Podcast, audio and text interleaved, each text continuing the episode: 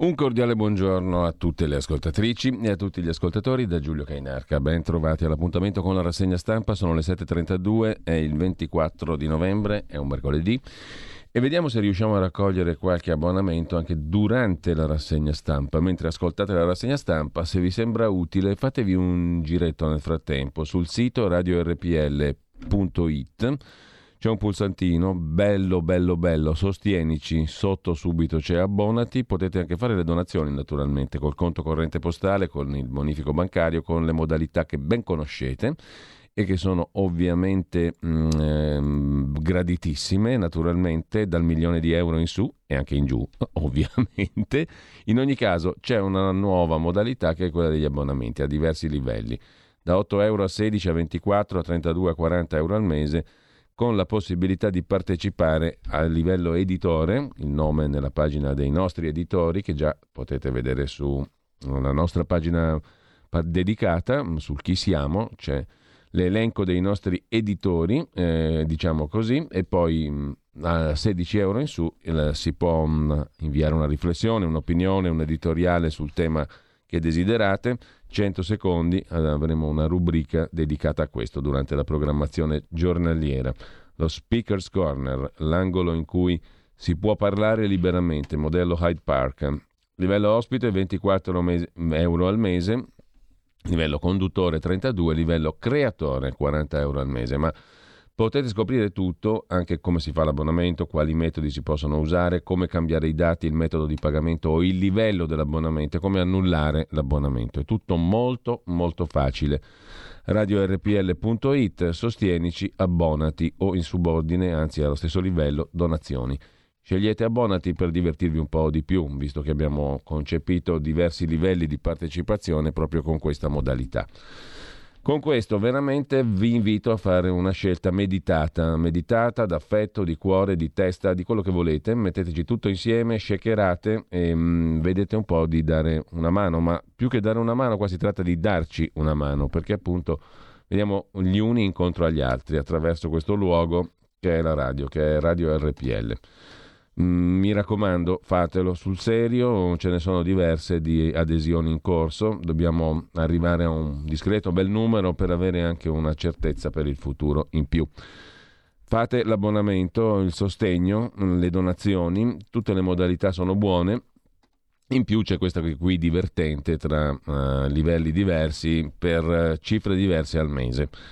Ma um, andiamo adesso a vedere le prime pagine, innanzitutto delle agenzie di stampa di stamani, come al solito la cara vecchia ANSA, che apre con la lotta. Alla Covid e arriva la stretta sui Novax. Il decreto all'esame del Consiglio dei Ministri, prevista la cabina di regia e la riunione del Consiglio dei Ministri, tra le misure anche l'obbligo di terza dose per i sanitari. E riduzione della validità del Green Pass, il Super Green Pass, come vedremo più tardi, più in dettaglio. E sempre dall'agenzia ANSA Draghi ha parlato ai ragazzi di Save the Children, tutti cercano la propria strada, anche io, ha detto il presidente del Consiglio italiano, visitando il punto luce appunto di Save the Children.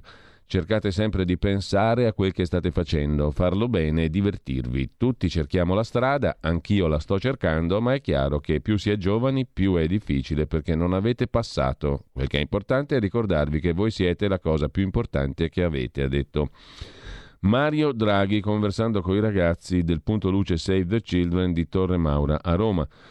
Siete la cosa più importante che avete quando prendete una decisione, siete voi quello che conta di più. Se vi sentite bene, soddisfatti, coinvolti, qualcuno dice che ci vuole grinta, io direi che ci vuole passione più che grinta, trovare le cose che vi fanno appassionare e divertire. È il consiglio del Premier ai ragazzi di Save the Children. L'importante non è tanto quello che vuoi diventare, ma quello che sei e l'esperienza più importante è ora, quello che stai facendo. La cosa più importante è sempre quello che stai facendo in quel momento. Ha spiegato Draghi ai ragazzi che gli hanno chiesto come è arrivato fin lì di non avere mai fatto piani. Ho fatto quello che mi piaceva e dove mi sembrava di far bene ho lavorato tanto. Poi a un certo punto non mi sentivo più soddisfatto, ho cominciato a guardarmi intorno e ho fatto un'altra cosa e così via. È importantissimo quello che fai in quel momento, identificarsi con quello che fate è la cosa più importante. Cercate sempre di pensare a quello che state facendo, farlo bene, divertirvi. Da piccolo Dagli 11 ai 20-21 anni mi sarebbe piaciuto essere atleta, fare sport, bravo giocatore di pallacanestro. Poi mi sono reso conto che non era importante ciò che volevo diventare, ma quello che sei e l'esperienza più importante è ora, quel che stai facendo in quel momento. La cosa che fa dispiacere è quando uno non si sente più interessato da quel che fa. Sognare va bene, ma conta l'oggi. Il suo sogno era quello di fare il playmaker sulla sua altezza ha scherzato Draghi, il playmaker a pallacanestro. Immediatamente mi hai guardato le gambe, ha detto rivolto a uno dei ragazzi, ti sei chiesto come poteva mai nella sua testa avere quell'ambizione se era così basso. Faccio una premessa, all'epoca la mia altezza andava benino per ruoli come il playmaker, appunto. È una delle cose che ho provato, non è andata bene, mi sono divertito tantissimo nel frattempo. Quel che dovremmo fare è investire molto di più, creare tantissimi punti luce, portare di più lo sport nelle scuole. Abbiamo cominciato, dobbiamo fare della scuola una comunità, avere il tempo pieno a scuola. Una volta finito l'orario scolastico, ragazze e ragazzi potrebbero tornare a scuola stare aperti al pomeriggio per fare molte attività come fate qui, ha detto ai ragazzi di Save the Children. Il Premier Draghi, questo governo ha investito moltissimo, ora è destinata una somma molto grande di tanti miliardi per palestre nelle scuole per il tempo pieno. Così Mario Draghi in versione filosofico-esistenziale ai ragazzi di Save the Children. La riforma del fisco invece deve sostenere famiglie e competitività, lo ha detto il ministro dell'economia Franco, gli interventi siano coerenti con la legge delega, poi vedremo eh, quali sono le linee guida. Rudy Ghedè torna libero, voglio solo essere dimenticato, l'unico condannato per l'omicidio di Meredith Kercher. Leggeremo un'intervista a Raffaele Sollecito che dice ma lui non ha detto la verità e per colpa sua ci siamo fatti un bel calvario giudiziario, lui e Amanda Knox. Sì storico al suicidio assistito, ne parliamo dopo con Carlo Cambi, nella rubrica dalle 9.30 in avanti gli scorretti, insieme a tante altre cose naturalmente. E poi ancora in primo piano sull'ansa di stamani, smart working nel privato. Il ministro del lavoro Orlando dice che si farà l'accordo entro il mese di novembre.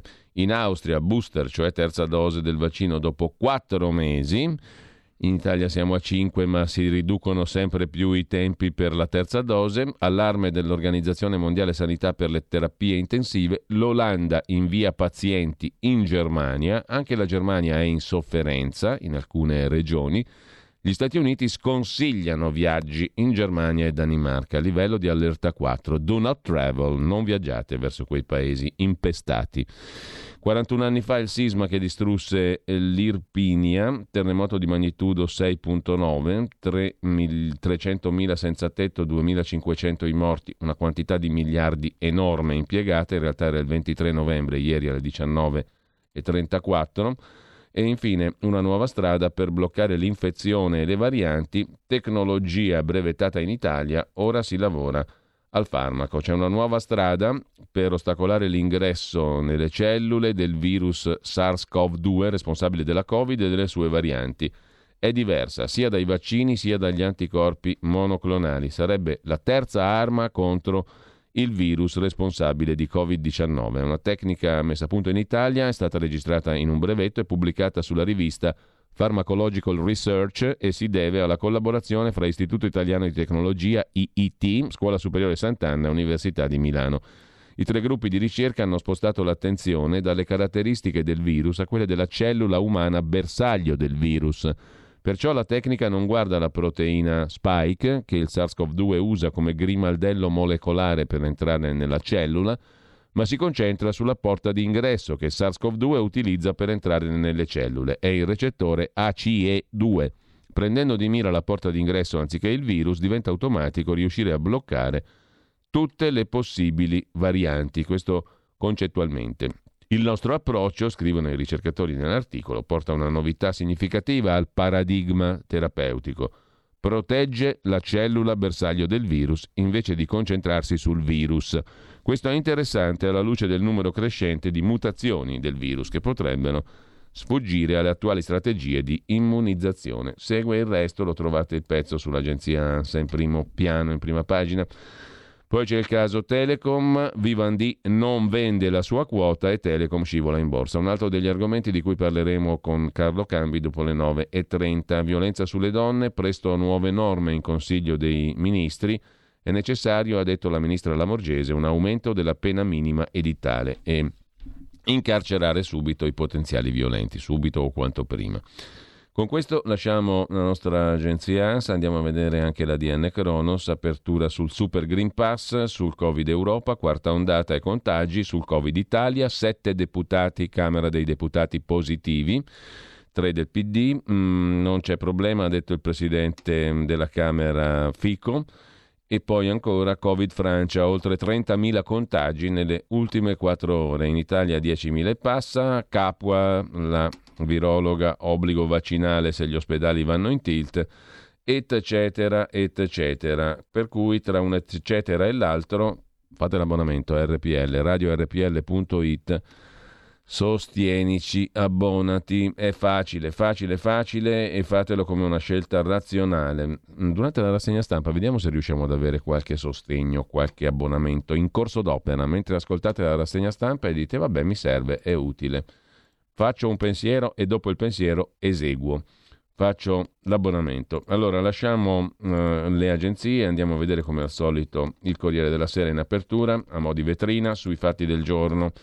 Il principale, i Novax fuori da stadi e hotel, vale a dire chi è senza vaccino non potrà fare tante cose in più rispetto ad oggi. Oggi il via, il, al via oggi appunto il decreto sul Super Green Pass, i divieti dalla prossima settimana obbligo di vaccino per le forze dell'ordine, terza dose per il personale sanitario. Di spalla c'è un altro tema che il Corriere mette in primo piano, vale a dire le tasse, le mosse del ministro Franco, meno aliquote, più esenzioni, da 5 a 4 gli scaglioni dell'IRPEF, riduzione del prelievo IRPEF, rimodulazione delle aliquote degli scaglioni che passerebbero da 5 a 4 per diminuire la pressione fiscale sui famosi ceti medi chi li ha visti più. E si lavora anche per aumentare le detrazioni fiscali. La riforma del ministro dell'economia Franco che sarà operativa con un emendamento alla legge di bilancio. Così, en passant, si schioccano le dita e riforma fiscale, le jeux sont faits.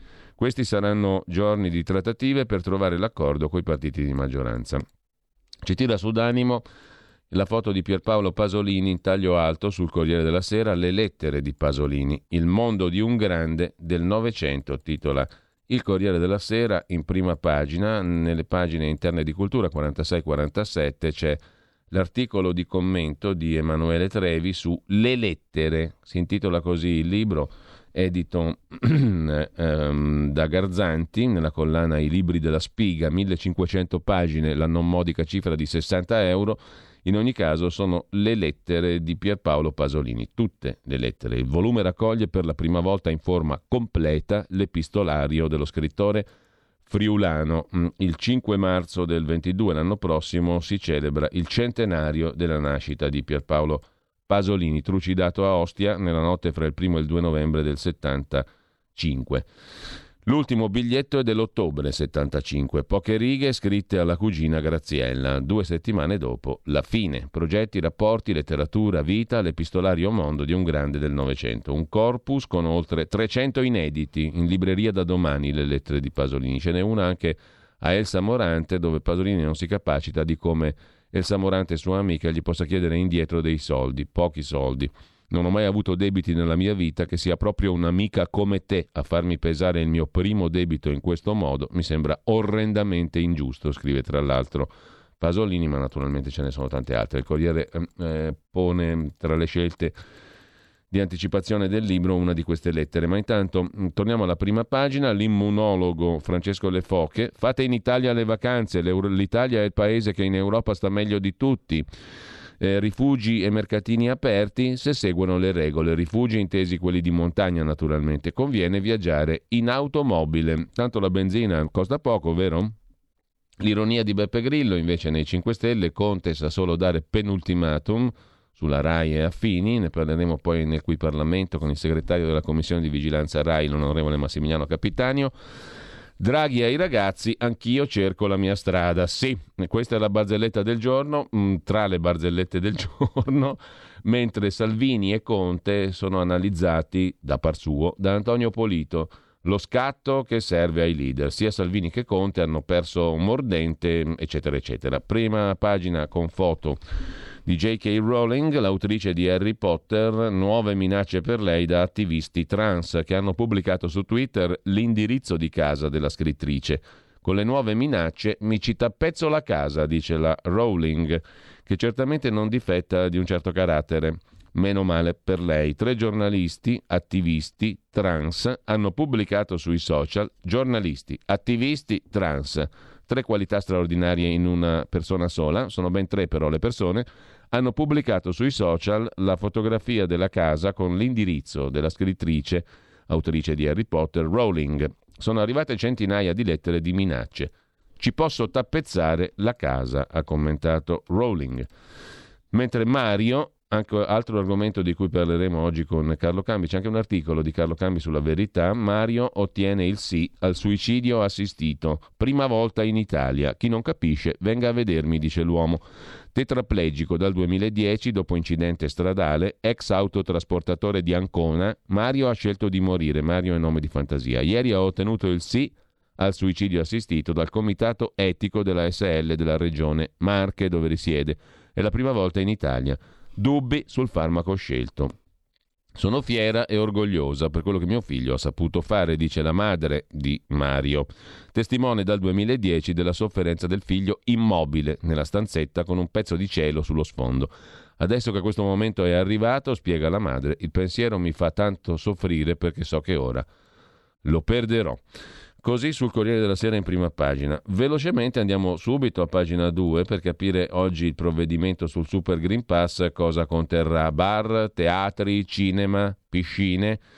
I limiti per i non vaccinati saranno pressoché totali. Non puoi andare al bar, a teatro, al cinema, in piscina. Si deciderà se la stretta scatterà anche nelle zone bianche, cioè in tutta Italia. Il decreto potrebbe entrare in vigore già la prossima settimana. Solo ai vaccinati e ai guariti sarà possibile ottenere il Super Green Pass per tutte le attività sociali, ricreative, culturali, in vigore già la prossima settimana, lunedì 29 novembre, al massimo il 6 dicembre. Draghi vuole correre, scrive il Corriere della Sera, come sempre ben informato tramite Fiorenza Sarzanini, la donna del Ministero dell'Interno, e Monica Guerzoni pure.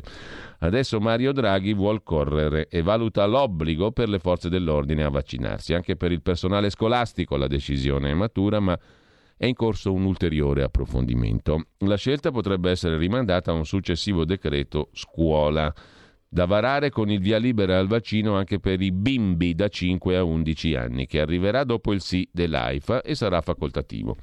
Oggi a Palazzo Chigi il Premier riunisce la cabina di regia. Nell'agenda un confronto con i presidenti di regione. La Lega si è compattata sulla linea di Fedriga e dei governatori del Nord e Matteo Salvini si è rassegnato, scrive il Corriere della Sera, ad approvare il Super Green Pass, la stretta.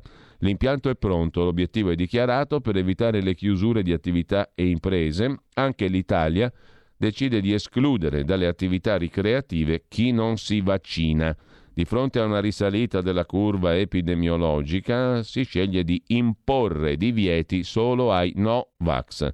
La decisione da prendere è se lo stop per le persone non vaccinate debba scattare in tutta Italia indistintamente, già dalla zona bianca o solo dalla fascia gialla. Per Federica Fontana e Zaia, i tre governatori leghisti, la distinzione tra Super Green Pass e Green Pass ottenuto col tampone deve partire solo quando un territorio peggiora i dati ospedalieri e cambia colore. Secondo altri presidenti, le restrizioni dovrebbero scattare già in zona bianca, vedremo. Per andare a lavorare basterà il tampone negativo, molecolare o antigenico. Bisogna vedere quanto dura però. si impedirà ai non vaccinati di frequentare bar, ristoranti, cinema, teatri, stadi, palazzetti sportivi, piscine, palestre, impianti sciistici, discoteche e sale da gioco. Non è questione di stare al bancone, non stare al bancone. Punto. Non puoi più andare se non ti vaccini al bar, al ristorante, al cinema, al teatro, allo stadio, al palazzetto sportivo, in piscina, in palestra, sciando, discotecando, sala giocando. In vista delle vacanze natalizie il governo è pronto a imporre il Green Pass ai clienti degli alberghi, discoteche, non ne parliamo, in fascia gialla scatta la chiusura, i gestori sono pronti a nuove proteste. Il governo potrebbe cambiare la norma e prevedere che i locali da ballo col Super Green Pass restino aperti anche in fascia gialla. Questione dell'obbligo, si valuta anche questo a Palazzo Chigi, l'obbligo vaccinale generalizzato. Draghi è cauto barra contrario per ragioni giuridiche. Tanti costituzionalisti coltivano dubbi e per motivi politici. Salvini farebbe le barricate, scrive il Corriere della Sera, Renzi non è favorevole, eccetera. L'obbligo è ancora di là. Durata del Green Pass. La validità del Green Pass dovrebbe diminuire a nove mesi, si parla anche di 7-8, ma la parola definitiva dovrà dirla il Comitato Tecnico Scientifico convocato oggi alle 13. Intanto accorciati i tempi per la terza dose, si potrà fare 5 mesi dopo la seconda. Il governo è pronto a far cadere le limitazioni per fasce, il via libera al richiamo per tutti non dovrebbe però essere in questo decreto. Si affronterà anche un altro tema in cabina di regia, il ritorno delle mascherine all'aperto. Entrata in vigore Molti governatori e il ministro Speranza vogliono far entrare in vigore il nuovo decreto lunedì 29 novembre. Così il Corriere della Sera. Andiamo rapidi. Salvini, vertice con i governatori e si convince sulle restrizioni, scrive il Corriere della Sera. Le misure selettive servono a non chiudere, dicono i presidenti di regione. Si lavora insieme al governo con buon senso per evitare chiusure, eccessive complicazioni per gli italiani e messaggi allarmistici, tono felpato, le indicazioni generiche di Matteo Salvini dopo il vertice coi presidenti di regione leghisti Fontana, Zaia, Fedriga, il presidente mm, di Trento Fugatti, mm, mentre sono assenti Tesei, Umbria e Solinas, Sardegna. Parla di buonsenso Salvini, mm, che fino a pochi giorni fa si dichiarava contrario alle limitazioni di libertà, ma la linea pragmatica dei governatori, basata sulla differenza di trattamento tra chi è vaccinato e chi ha ritenuto di non vaccinarsi, era già passata nel tardo pomeriggio di lunedì. Vertice con i governatori, Salvini si convince sulle restrizioni. In Alto Adige torna l'incubo del lockdown, scrive ancora il Corriere della Sera, e poi, sfogliando le pagine del Corriere, andiamo alle due pagine dedicate a Mario, che può scegliere di morire. Primo via libera al suicidio assistito nelle Marche, sì del Comitato Etico, dubbi sul farmaco da usare, in un disegno di legge alla Camera arriva anche l'obiezione di coscienza. Il Corriere della Sera interpella su questo tema Bruno Forte, teologo, arcivescovo di Chieti.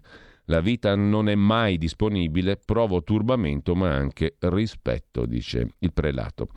Cambiamo argomento e andiamo a vedere per sommi capi la nuova IRPEF, quattro aliquote non cinque, ha anticipato il ministro dell'economia Daniele Franco, più detrazioni, sale la no tax area, l'ipotesi è quella di ridurre i prelievi dal 38 al 34%, dal 27 al 25%. Utili bonus edilizi, ha detto anche Franco, ma costano troppo. Bisogna far quadrare i conti, ma l'avvio della riforma fiscale è impostato il cuore della riforma, taglio dell'IRPEF sul terzo scaglione, che comprende redditi fra 28 e 55 mila euro. Il prelievo passerebbe dal 38 al 4%, costo 4 miliardi. Taglio anche della seconda aliquota sui redditi fra 15 e 28 mila euro, dal 27 al 25%.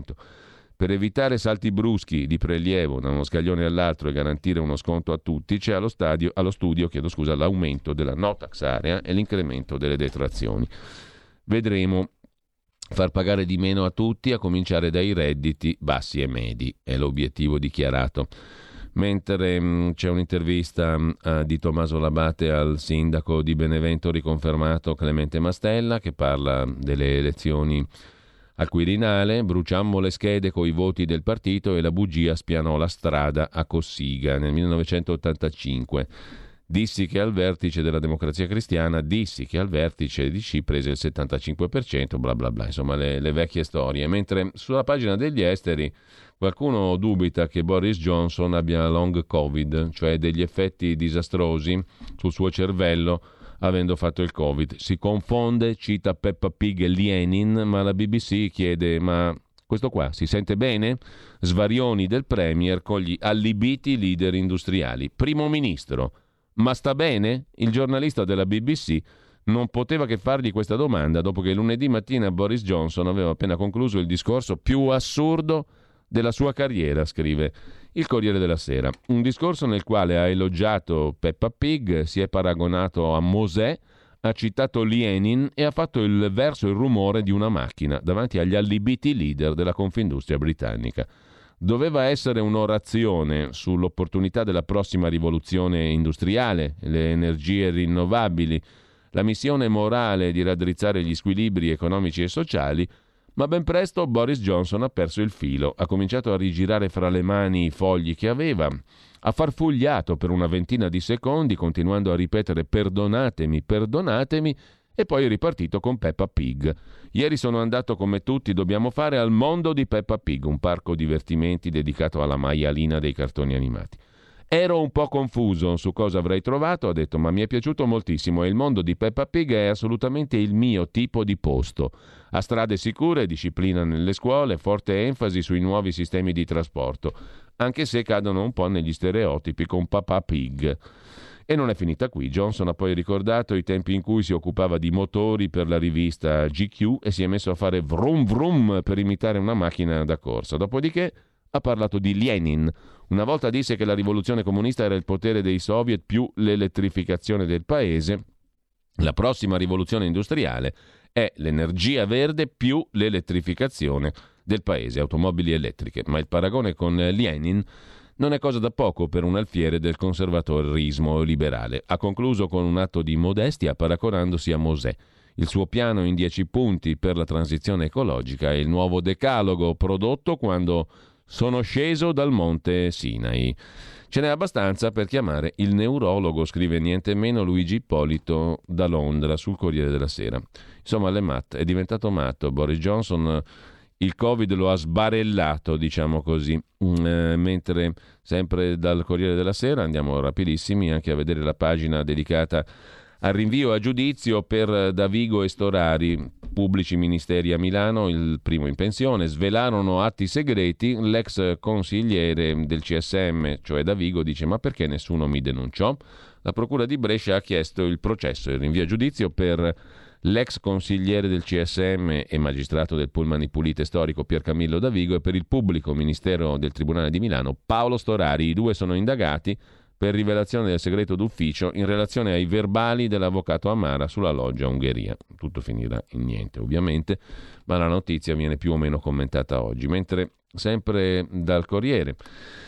Sul data room di Milena Gabanelli, Andrea Ducci con la Gabanelli si occupa del tesoro dei Savoia nascosto in Banca d'Italia. Uno scrigno con, pensa un po', 6.732 brillanti e 2.000 perle lo scrigno dei Savoia fu consegnato da Umberto II a Luigi Einaudi all'indomani del referendum, 75 anni fa. Vale 300 milioni di euro, ma oggi a chi appartiene? La domanda che si pongono Gabanelli e Ducci sul Corriere della Sera. Sono 6.372 brillanti e 2.000 perle, niente po' di meno. 400 300 milioni di euro. A chi appartiene? E intanto, sempre dal Corriere della Sera, nel frattempo mi raccomando, sono arrivati gli abbonamenti mentre ascoltate la rassegna stampa. Fate questa cosa semplicissima, radiorpl.it, andate sul menu, sostienici, poi abbonati, lo potete fare mentre ascoltate la rassegna stampa, tanto è facile, è facilissimo. Il login eh, per entrare nel sito e poi la strada è spianata per diventare editori, speakers corner, parlatori allo speakers corner oppure conduttori, creator e via dicendo. Divertitevi a vedere qual è l'opzione che vi piace di più e che naturalmente con le diverse forme di sostegno e quantità di euro al mese. Scoprite un po' sul sito di radiorpl.it. Lasciamo il Corriere della Sera correndo veloci verso le altre prime pagine con Aldo Cazzullo che risponde a due lettori sulla Francia, chi votare tra Marine Le Pen e Eric Zemmour. Qualcuno sostiene che Zemmour sia la star televisiva di, del patron di Vivendi Bolloré, che però in realtà lo usa per sottrarre voti alla Le Pen e far vincere di nuovo Macron, che è amico suo. Machiavellismi francesi, mentre la pagina economica del Corriere della Sera si apre con l'OPA, l'offerta pubblica di acquisto su Team da parte del fondo americano KKR. I francesi di Vivendi appena citati hanno detto di no. Il ministro leghista dello sviluppo economico Giorgetti dice che prima viene l'interesse pubblico e intanto Vivendi sonda i consiglieri per sfiduciare eh, Luigi Gubitosi, il Chief Executive Officer, l'amministratore delegato di Team. KKR valuta un ritocco all'offerta. Si vedrà. C'è un ruolo anche di Cassa Depositi e Prestiti amministrata da Diego Dario Scannapieco nella partita della rete, l'attesa delle proposte del fondo statunitense, domani il piano industriale della Cassa Depositi e Prestiti. Chiudiamo sempre con la pagina economica del Corriere della Sera. In tema di welfare la spesa sale a 632 miliardi e l'aumento in un biennio sfiora il 10%. Tra gli effetti della pandemia, la brusca accelerazione della spesa in welfare, cioè stato sociale, sanità, eccetera, in Italia eh, rispetto ai 576 miliardi del 19, alla fine di quest'anno la spesa raggiungerà 632 miliardi. Nel 2020 aumento di 50 miliardi su sanità, politiche sociali, previdenza. Anche il 2021 registrerà un ulteriore aumento di 6 miliardi rispetto allo scorso anno. La stima è nel rapporto Welfare Italia di Unipol Gruppo con la fondazione The European House Ambrosetti.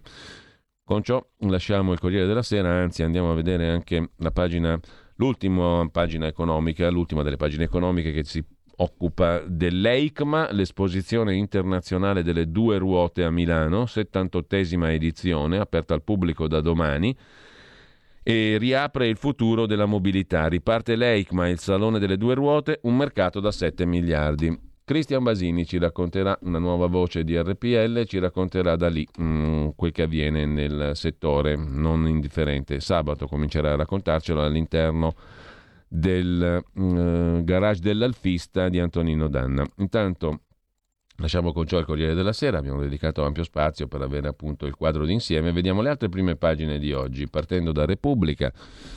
Facciamo il solito giro delle prime pagine. Repubblica apre con il fermo immediato per coloro che minacciano di violenza le donne.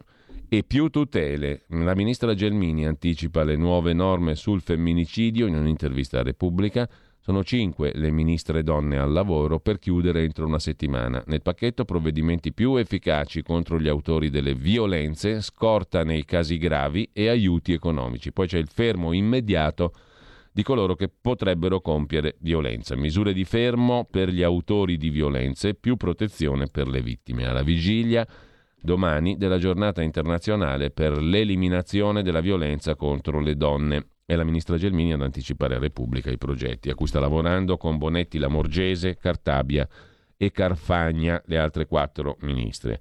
In tema di diritti, autorizzato nelle Marche il primo suicidio assistito in Italia, ma è scontro sul farmaco che verrà utilizzato per Mario, tetraplegico 43enne. C'è un'altra vicenda messa in prima pagina su Repubblica, la Francia al servizio di Al-Sisi per scovare i dissidenti. Spionaggio elettronico francese per eh, scovare i dissidenti in Egitto, titola Repubblica in prima pagina. Parigi ha venduto all'Egitto sistemi spionistici per scovare i dissidenti, cioè per favorire la repressione da parte di Al-Sisi. Lo rivela un'inchiesta di Disclosure. Complicità col regime dal 14 al 21, lo stesso periodo dell'omicidio di Giulio Regeni, sottolinea Repubblica. Da Repubblica ancora in prima pagina l'obbligo di Green Pass per alberghi e pendolari, Grillo che dileggia Conte, è uno specialista in penultimatum, e lo psicoanalista Massimo Recalcati che dice che Freud è ancora attuale quando parla di potere e di folla. Psicologia delle masse e analisi dell'io di Freud fu pubblicato nel 1921. Nessun'opera freudiana, secondo Recalcati, appare oggi così indispensabile da leggere come questo testo scritto in un'Europa che si avviava verso la catastrofe dei regimi totalitari. Così in prima pagina uh, su Repubblica. C'è poi il pezzo di Carlo Bonini che ci porta presso Telecom Italia Sparkle. Non, most- non, molti la conoscono, ma è la rete dei dati che è uno dei tesori di Telecom e che Palazzo Chigi non vuole vendere. La rete Sparkle, eh, Sparkle è l'erede di Ital Cable, la prima compagnia a stendere un cavo transoceanico tra Argentina ed Europa nel 1923, quando si era all'avanguardia nelle telecomunicazioni qua in Italia. Telecom Italia Sparkle ha 600.000 km di rete, la maggior parte cavi sottomarini, 200 società partner nel mondo. L'80% del traffico internet di Israele passa attraverso questa società italiana di Telecom, Telecom Italia Sparkle. È la quinta compagnia al mondo nel settore, ma è leader in Medio Oriente e in Sud America. gestisce apparati e server in 32 paesi. La spina dorsale dei dati che per Palazzo Chigi deve restare italiana. I 600.000 km di cavi sottomarini di Sparkle sono l'asse del web nel mondo e non possono finire a stranieri. Per i servizi segreti lo scorporo della rete team sarebbe una garanzia. Infatti il numero uno di Telecom Italia Sparkle, il presidente, l'amministratore, è l'ex capo della polizia e dei servizi segreti Alessandro Pansa.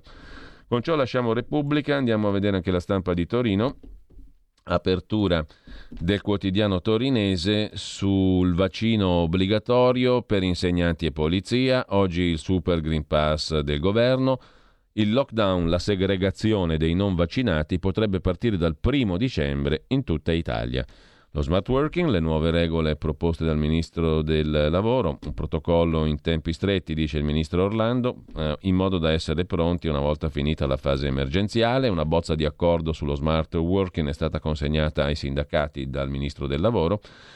E poi Grillo che sbertuccia il nuovo penultimatum di Giuseppe Conte anti-RAI.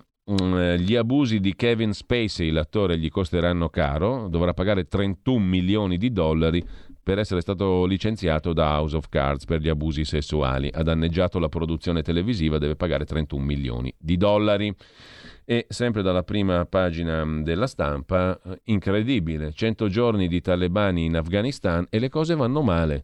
9 milioni di persone sono piegate dalla carestia. Gli, eh, I talebani sono gentaglia, è gente brutta, scrive la stampa in prima pagina mentre mm, sempre dalla prima pagina della stampa Massimo Giletti si occupa di riabilitare la sua città, presa in giro da Zero Calcare, il fumettista, disegnatore che poi è protagonista di una strip animata su Netflix che va per la maggiore. Ci sono verità di fondo quando Zero Calcare, scrive Massimo Giletti, riporta il commento su Biella definita città morta dentro. Dobbiamo portare Zero Calcare a Biella per aiutarci a colorare la città, solo così i giovani vorranno rimanere in questa città. Biella. È brutto vivere a Biella, dice Zero Calcare, c'ha abbastanza ragione, osserva Massimo Giletti, portiamo lui a rendere Biella più bella, scusate il gioco di parole. Lasciamo la stampa e andiamo finalmente a respirare la verità. Andiamo alla Pravda di Maurizio Belpietro, che apre, prima del titolo però ci sono due titoli sotto la testata, terza dose, l'ingorgo è servito e la Lombardia corregge il ministro Speranza. Cosa vuol dire? La Lombardia è cauta sulla terza dose. Con l'anticipazione della terza dose e il taglio della durata del Green Pass si va verso l'ingorgo per tantissime persone scoperte dalla vaccinazione. Già oggi oltre 6 milioni. Bertolaso ha detto calma, sangue freddo, il calendario è da definire. A rischio anziani, fragili e sanitari mentre l'altro titolo ha a che fare con un'altra regione, il Friuli Venezia Giulia. Mistero, le terapie intensive sparite in Friuli Venezia Giulia. Se ne occupa Francesco Bonazzi. È giallo sulle terapie intensive friulane. Intanto, a proposito di giallo, la regione Friuli Venezia Giulia probabilmente da lunedì sarà la prima regione in giallo, non più bianca ai fini Covid. I conti dei posti letto non tornano. Un'ispezione del Ministero della Salute ha sconfessato l'assessore della salute eh, in Friuli Riccardi. Nell'ospedale di Palmanova le otto rianimazioni dichiarate non esistono. Un dato falso che incide sul colore della regione in guerra con i no pass. Gli anestesisti avevano denunciato la mancanza di attrezzature. Mentre ritornano le restrizioni, il governatore Federica punta al super certificato. Il Friuli passa in giallo dalla prossima settimana e peraltro c'è un giallo di altra natura nella sparizione di alcuni posti letto nelle terapie intensive dell'ospedale di Palmanova. Non è una bella pubblicità per il presidente Federiga, che guida anche la conferenza delle regioni. Il sospetto che i conti non tornassero in Friuli Venezia Giulia era venuto già da qualche settimana al sindacato locale degli anestesisti, a Aroi, che aveva denunciato che gli otto letti di terapia intensiva di medicina d'urgenza di Palmanova non erano realmente tali. È arrivato l'esito di un'ispezione, Ministero della Salute, che certificherebbe i dubbi degli anestesisti. Gli otto letti ci sono, ma non attrezzati per la terapia intensiva e quindi ne uscirebbe sconfessato l'assessore regionale alla sanità Riccardi. Bisognerà capire se in quel reparto di Palmanova sono stati ricoverati in questi mesi pazienti che avrebbero avuto bisogno di trattamento più delicato o se siano semplicemente stati alterati i dati ufficiali, che peraltro concorrono a far scattare anche i diversi colori delle regioni. Così denuncia la verità in prima pagina. Ma l'apertura è dedicata, col commento del direttore, al ridicolo ballo del tampone. Oggi il governo vara il dannoso Super Green Pass. Da presidio fondamentale a strumento per untori al ristorante o al cinema, però per entrare in studi televisivi, case di riposo, ospedali e Palazzo Chigi è indispensabile l'ennesima insopportabile contraddizione di speranza che trasforma il test in un privilegio di casta. Non gli basta mai. Al governo pensano all'assurdo obbligo anche delle mascherine all'aperto. Va di moda il ballo del tampone, scrive Belpietro. Con le nuove norme, se andate a lavorare, il test anti-Covid va bene, vi consente di accedere in fabbrica o in ufficio se effettuato nelle ultime 48 ore. Se invece andate al ristorante, il tampone non vi autorizza a varcare la soglia del locale. Occorre un Green Pass che dimostri l'avvenuta vaccinazione. Se però siete giornalisti, andate a Palazzo Chigi per la conferenza stampa o al talk show in tv, il tampone torna valido e necessario anche se avete completato il ciclo vaccinale. Vale a dire che sebbene abbiate fatto entrambe le dosi, ritenute sufficienti per entrare al bar o al cinema, se vi avvicinate a una sede del governo o a un palazzo dell'informazione dovete fare anche il tampone perché il Green Pass non basta. Grazie alle nuove norme per costringere a vaccinarsi, il tampone è ballerino e insieme con esso balla il Green Pass, che dà via libera agli immunizzati in certe occasioni, in altre no. Da arma antivirus a scusa per untori, fanno le piroette anche sui tamponi, invece di usarli per scovare chi è infetto, il governo li denigra e così spera di costringere la gente a iniettarsi le dosi, invece crea il caos. Per i locali bastano, per le fabbriche no.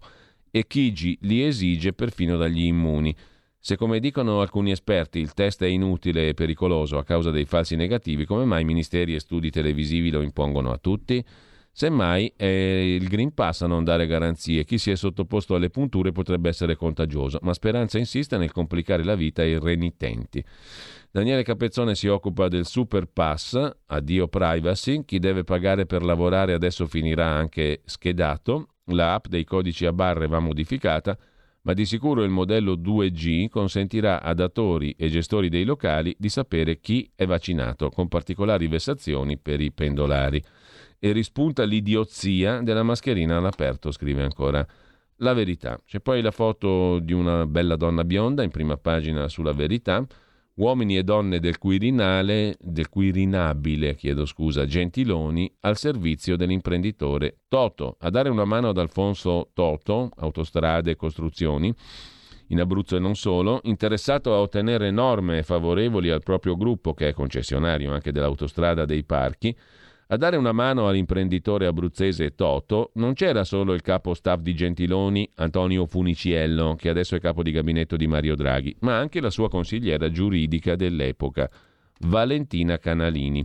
Gentiloni è dato come quirinabile, è stato anche colui che ha messo su il trattato del Quirinale, giusto appunto con la Francia, eh, di cui parleremo pure oggi con Carlo Cambi e vedremo anche articoli sulla, sulla rassegna, nella rassegna stampa di stamani. Comunque, per quanto concerne i Toto, i costruttori abruzzesi proprietari delle autostrade dei parchi in centro Italia, dava un aiuto ai Toto anche la consigliera dello staff Gentiloni, l'avvocato Valentina Canalini, esperta di reti, eh, energia e infrastrutture, ora fa parte della commissione guidata dal renziano Pammolli che si occupa di infrastrutture e di mobilità. Partner nello studio dove è associata anche Sofia, la cugina di Gentiloni. Numerosi gli scambi di messaggi e le visite con il re abruzzese delle autostrade. Anche la consigliera dello staff di Gentiloni aiutava il gruppo Toto. Prima pagina ancora sulla verità, il pezzo di Marcello Veneziani. Siamo in gabbia, la dragolatria è il segnale che abbiamo perso il futuro. Draghi forever, qual è la password per, a- per accedere al presente? Draghi. Qual è la password per collegarsi al futuro? Draghi.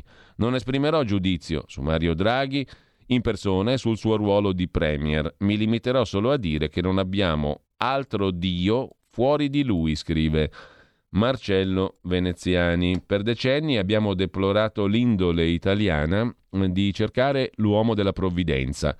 Ora ne hanno trovato uno e lo vorremmo, lo vorrebbero ovunque e per sempre. Se dopo Draghi c'è il nulla, significa che l'Italia ha un problema col futuro.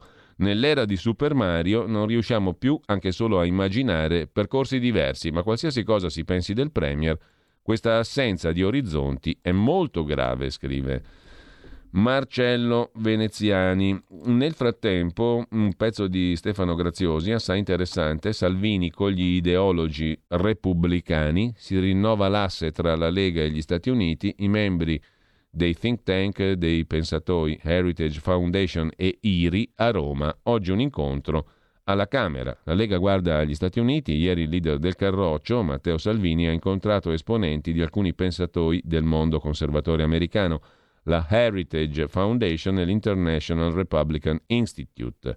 In particolare Dean Cheng, esperto di questioni cinesi, Jan Surochkak, direttore della ricerca strategica e transatlantica dell'IRI, e Thibault Meserghe. Al centro del colloquio il tema delle relazioni transatlantiche. Poi lo vedremo meglio. Intanto, tornando alla prima pagina della verità di oggi, Francesco Borgonovo, difficile fidarsi della scienza se gli scienziati fanno gli stregoni, Brusaferro e compagnia, e poi tre pagine dedica la, de- la verità con titolo in prima pagina alla questione del delle Marche, il Comitato Etico delle Marche che ha detto sì a un suicidio assistito. In Italia ora ci si può uccidere e essere schiavi. Il Comitato Etico delle Marche ha detto sì al suicidio assistito, aprendo una voragine in un paese dove è vietato tagliarsi un orecchio, ma non più togliersi la vita né rinunciare alla libertà. E questo rischia di diventare legge, scrive la verità in prima pagina il pezzo di Carlo Cambi è titolato così L'ennesimo giudice sancirà il destino di Mario. Per il comitato etico della SL di Ancona il, tetra, il tetraplegico 43enne può accedere al suicidio assistito. Sarebbe la prima volta in Italia dalla sentenza della Corte Costituzionale del 19, la 242. Non è chiaro quale farmaco sarà usato per sopprimere il malato né come potrà assumerlo. Commenta Massimo Gandolfini del Forum delle Famiglie se la vita è disponibile, tutto diventa lecito, dal suicidio assistito alla schiavitù legale. Siamo davanti a un teatro dell'assurdo. La legge impedisce di procurarsi lesioni al corpo, ma farsi uccidere si può. Anche mm, eh, la verità interpella anche il presidente dei medici cattolici, il professor Filippo Maria Boscia. I medici non hanno nulla a che fare con l'eutanasia, chi invoca una fine anticipata sta in realtà chiedendo aiuto, rottamare i malati è da barbari. Così la mette la verità. Mentre dalla prima pagina della verità, chiesto il rinvio a giudizio di Davigo, è il contrappasso, adesso i suoi colleghi lo vogliono processare. Mentre, altro tema, se ne occupa Giorgia Paccione di Bello, anche la Corte dei Conti archivia la riforma Fornero. Pensioni più flessibili chiede la magistratura contabile e la maggioranza rimane divisa sul fisco. A pagina 17 il pezzo di Giorgia Paccione di Bello che avete imparato a conoscere qui anche a RPL dalle 10 alle 11, la rubrica fiscale. Sulla nostra radio tutti i sabati anche la Corte dei Conti ha archiviato la Fornero, scrive eh, Giorgia Paccione di Bello a pagina 17.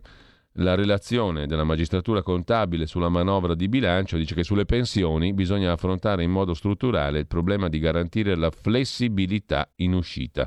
La stessa direzione in cui si muove Draghi, che a dicembre aprirà un tavolo. Maggioranza invece ancora divisa sul taglio delle tasse. 67 anni è l'età per andare in pensione di vecchiaia con la legge Fornero che senza ulteriori riforme entrerà in vigore nel 2000 e 23. Quota 102 invece vuol dire 64 anni di età più 38 di contributi. I requisiti per andare in pensione con quota 102 saranno introdotti con la manovra. Rimarranno in vigore solo nel 22. Quota 100 prevedeva 62 anni di età più 38 di contributi. Scadrà il 31 di dicembre. Opzione donna prevede 58 anni di età più 35 di contributi. I requisiti per andare in pensione stati prorogati di un anno. Per le lavoratrici autonome l'età minima sale a 59 anni con 35 di contributi. Chiudiamo dalla prima pagina della verità con il trattato del Quirinale, ne parlano Claudio Antonelli e Matteo Ghisalberti. Venerdì la firma del trattato, dall'Eliseo una nota che non tranquillizza. Faremo come con le auto di Fiat Chrysler, ha detto Parigi. Infine, i trans non sono donne e loro indicano agli odiatori l'indirizzo della Rowling, l'autrice di Harry Potter, è perseguitata da attivisti trans per aver detto che maschi e femmine sono diversi. L'ultimo attacco, le foto della sua abitazione con l'indirizzo ben in vista date in pasto agli odiatori sui social. Per quanto concerne il trattato del Quirinale, sempre più vicina alla firma, domani, a fornire i dettagli dell'agenda della due giorni di incontri è la Francia, non l'Italia. Il presidente Macron arriverà a Roma, visita ufficiale, a metà pomeriggio di giovedì. Il primo impegno sarà un incontro, scrive la verità in prima pagina, con il presidente Mattarella.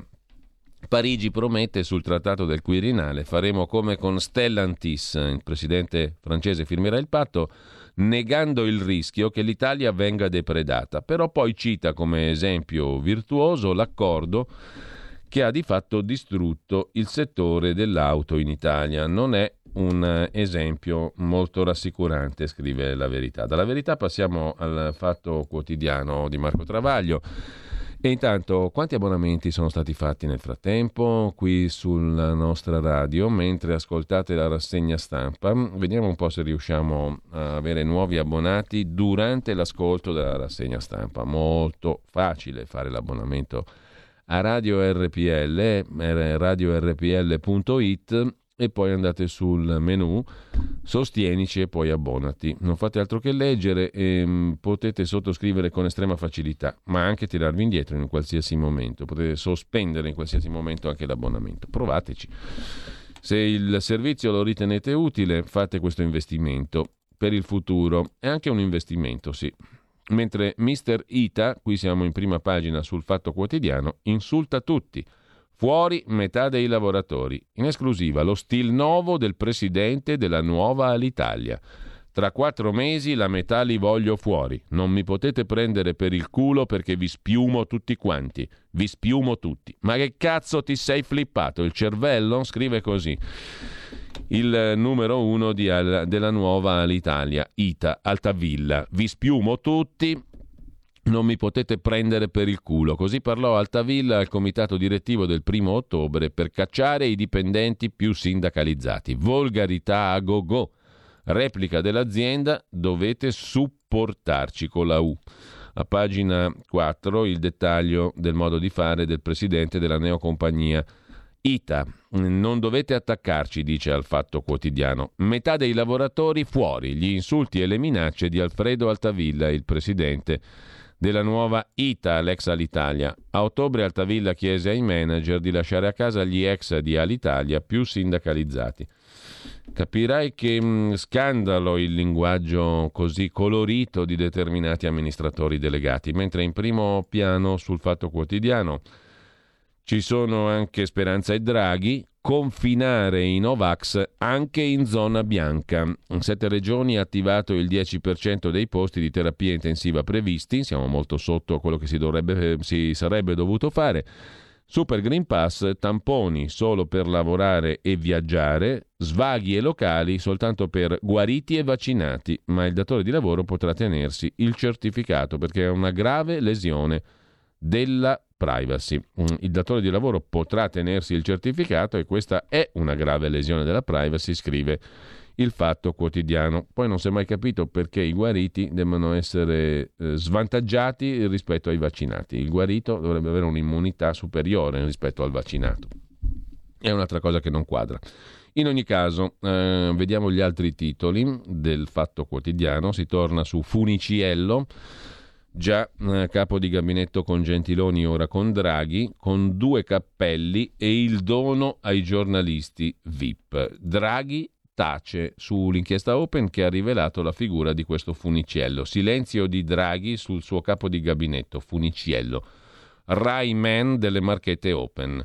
Il fatto chiede, il Premier non risponde. Antonio Funiciello, capo di gabinetto di Draghi, resta al suo posto. Non si muove foglia a Palazzo Chigi, nonostante dalle carte dell'inchiesta Open emerga come tra il 2016 e il 2017 Funiciello, ai tempi nello staff di Gentiloni, si sia fatto carico di istanze di colossi come Toto e la British American Tobacco, condizionando il destino di due emendamenti delicati per le società. A domanda del fatto, su eventuali reazioni del Premier, lo staff di Draghi glissa, nessun commento.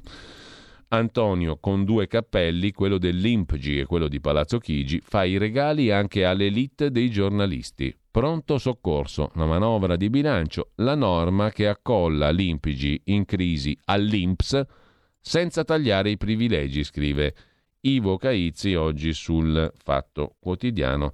A pagina 6, uno scambio di favori sostanzialmente denuncia il Fatto Quotidiano fa i regali anche all'elite dei giornalisti, il buon Funiciello. Tantissimi politici sono tra i pensionati d'oro dell'INPGI, l'istituto in crisi economico e finanziaria di pensione dei giornalisti. Salvato perché è messo dentro nell'Inps sostanzialmente. E poi ancora dal Fatto Quotidiano Affari e nomine, Bianchi, ministro ombra di Renzi, sono le carte dell'inchiesta di Firenze sulla Fondazione Open. Bianchi, Bianchi non è il ministro attuale naturalmente dell'istruzione, ma è l'avvocato Alberto Bianchi, un ministro ombra perché aveva un potere enorme nel giglio magico di Renzi. Bianchi è un avvocato, è stato presidente della Fondazione Open ed è seduto nei consigli di amministrazione di Eni e altrove nominato proprio da Renzi. In un appunto agli atti dell'inchiesta, eh, l'ex presidente della fondazione, l'avvocato Alberto Bianchi, giusto appunto, dava indicazioni al ministro Lotti per i contenziosi Toto Anas e Rete Ferroviaria Italiana Tecnimont, in cui lui stesso aveva degli interessi, ba- interessi, nomine e affari. L'avvocato Bianchi ha avuto interessi in Consob, nell'autorità di regolazione energia Arera, nella nuova Equitalia, nel Monte Paschi Siena, Consiglio di Stato, ANAS, Rete Ferroviaria Italiana Tecnimont, concessioni balneari. Eh, e in sostanza era una, un uomo al centro di una ragnatela di conflitti di interessi, il buon avvocato Bianchi. E poi, sempre dalle carte dell'inchiesta Open, Monte Paschi Siena e gli altri, tutti i consigli sui nomi nei consigli di amministrazione a 360 gradi. Il renziano avvocato Bianchi metteva bocca dalle nomine nelle autorità come l'Arera Energia agli sponsor per la Moto I, insomma dappertutto. Era un ministro ombra per il giglio magico di Renzi, l'avvocato Alberto Bianchi. Il futuro appartiene a chi fa squadra. Le radio italiane si uniscono per giocare la partita da protagoniste. Nasce l'app Radio Player Italia. 140 stazioni in una sola rete. Scegli la tua preferita e ascolta il suono perfetto del digitale. Gratis, senza registrazione. Senza interruzioni. Compatibile con tutti i device. Le notizie, la compagnia. La musica, scelta da chi la ama, la conosce e la vive. Scarica Radio Player Italia. Il futuro batte con la radio nel cuore. Anche RPL è disponibile su Radio Player Italia.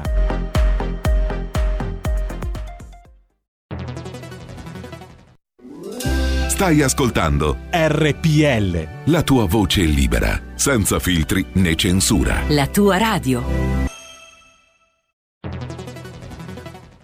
Dal 1849 Brescia è la leonessa d'Italia perché Brescia, i bresciani e le aziende bresciane non mollano mai. La Sargom di Rodengo Saiano Brescianissima è sempre più forte per vendere, lavorare e trasformare articoli gomma plastica tecnico-industriali. Alla Sargom, via Gaetano Bertoli 15 Rodengo Saiano, Brescia, troverete nylon, berlin, PVC, silicone, Vulcolan, plexiglass, policarbonato sia in semi lavorati che in prodotti finiti a disegno cliente. Grazie Brescia. Da Sargom, Rodengo Saiano, Brescia.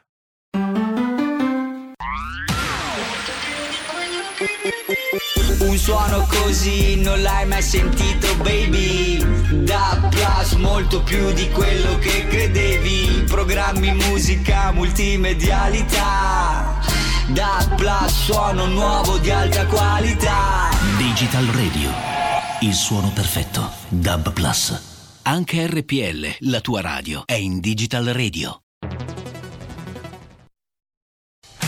Porta con te ovunque RPL la tua radio. Scarica l'applicazione per smartphone o tablet dal tuo store o dal sito radiorpl.it. Cosa aspetti?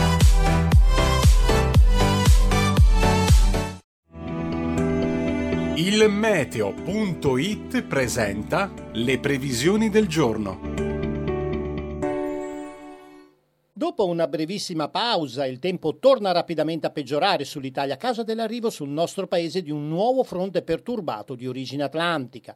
Nella prima parte della giornata, tuttavia, sole prevalente all'estremo sud, al nord-est, anche con cieli pressoché sereni sul Triveneto, diffusa copertura nuvolosa altrove, con qualche pioggia specialmente su Lazio, Abruzzo e Molise. Tra il pomeriggio e la sera, invece, ecco arrivare la perturbazione atlantica, con rischio di precipitazioni soprattutto in serata al nord-ovest sulle regioni centrali tirreniche sulla Sardegna. Le previsioni di ilmeteo.it tornano più tardi. Un saluto da Stefano Ghetti. Avete ascoltato le previsioni del giorno.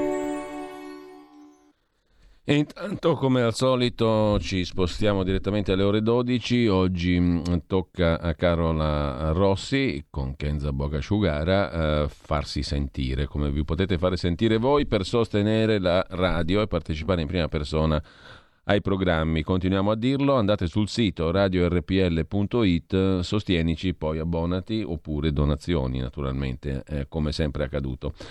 Però è veramente importante che si faccia questo gesto di partecipazione che è sostegno e viceversa. Intanto, mh, buongiorno a Carola Rossi che dovrebbe essere con noi. Carola, buongiorno Giulio, qua. buongiorno a tutti gli ascoltatori. Di sì, cosa parlate oggi? Sono. Allora, oggi appunto, come hai detto tu, siamo in compagnia di Kenza e parliamo di, dei cosiddetti megatrend in ambito finanziario. Allora, innanzitutto spiegheremo che cosa si intenda per megatrend, che di fatto sono delle, delle forze potentissime di cambiamento in vari ambiti, da cambiamento sociale, demografico, ambientale, che poi di fatto hanno un impatto su, ehm, sul nostro mondo perché lo vanno a trasformare.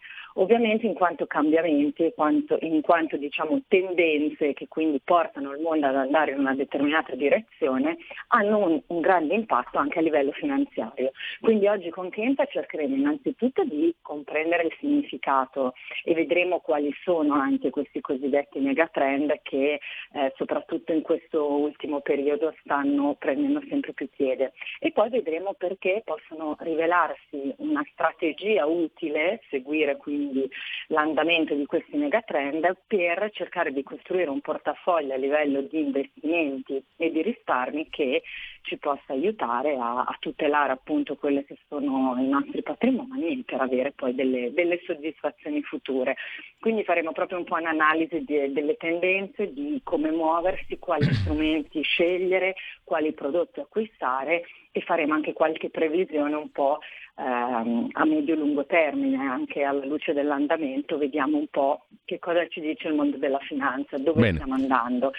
Quindi un appuntamento interessante, vi aspettiamo e ovviamente mi unisco anch'io, abbonatevi perché vi vogliamo in prima persona. Mm, abbiamo tra l'altro, ti ricordi Carola che abbiamo fatto la spuntata speciale, abbiamo esatto. messo in luce adesso anche tutte le varie modalità con cui passare di livello, Infatti. accedere, cambiare, recedere. Insomma è tutto quindi... chiaro, sulla pagina è tutto chiaro adesso, quindi andate esatto. sul sito. E grazie ancora Carola, a più tardi.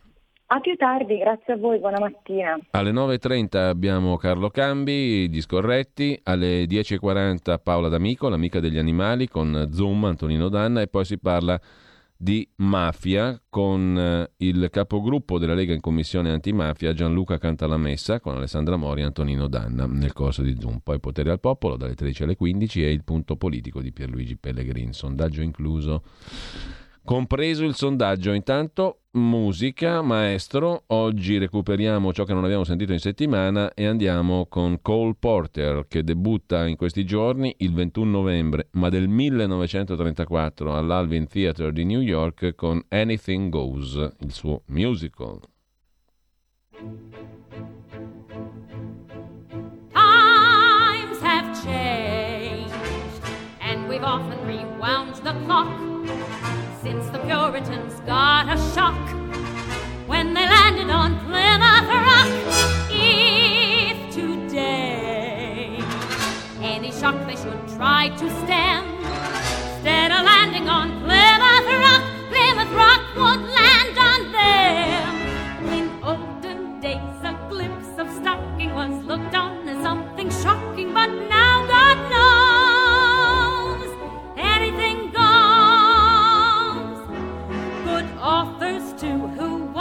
better words now only used for letter words, writing prose.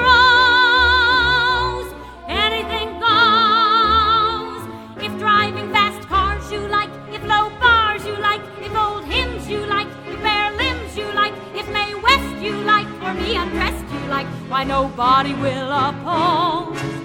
When every night the set that's smart is intruding in nudist parties in studios.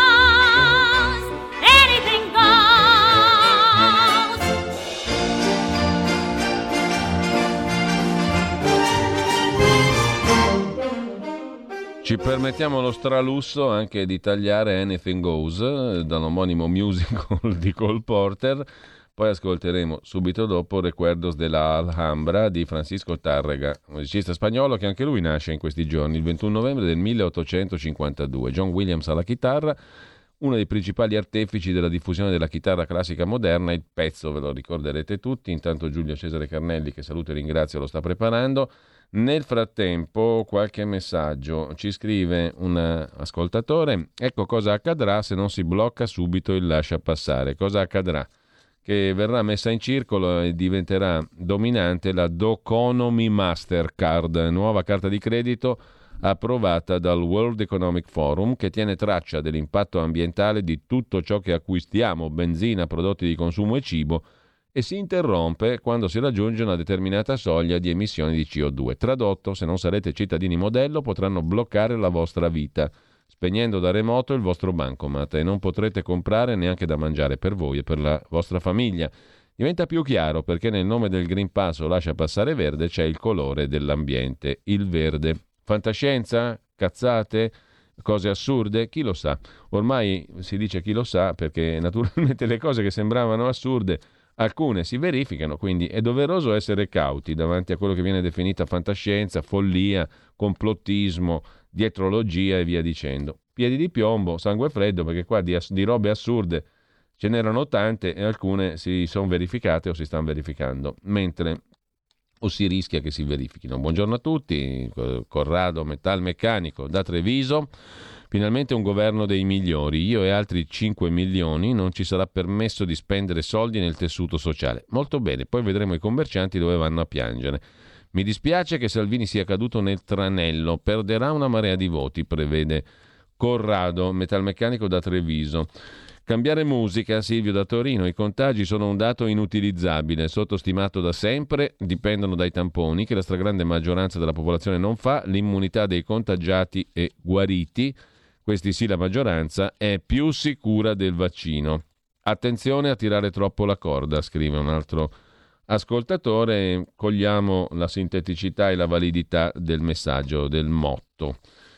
Intanto mh, non fate gli zoili, anzi sì, conviene essere un po' zoili, conviene essere zoili, a volte si ha ragione a essere zoili. Peraltro eh, l'antidoto, o comunque non l'antidoto, non c'entra nulla, perché essere zoili a volte è, è, cosa giusta, a volte è cosa sbagliata, dipende dai contesti. Lo zoilo può aver ragione o può aver torto. Mm, quello che è sicuro è che fare l'abbonamento RPL è come, mm, diciamo così, delibare un'ossizacchera. Eh, non è molto più complesso che non gustarsi un'ossizacchera.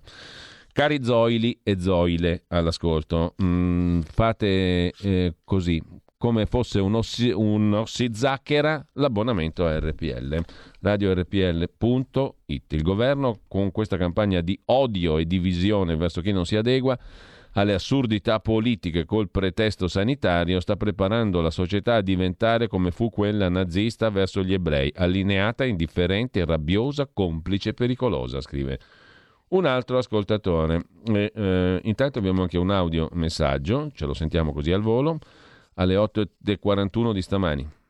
Bene, tirano di nuovo fuori questa imbecillità delle mascherine all'aperto.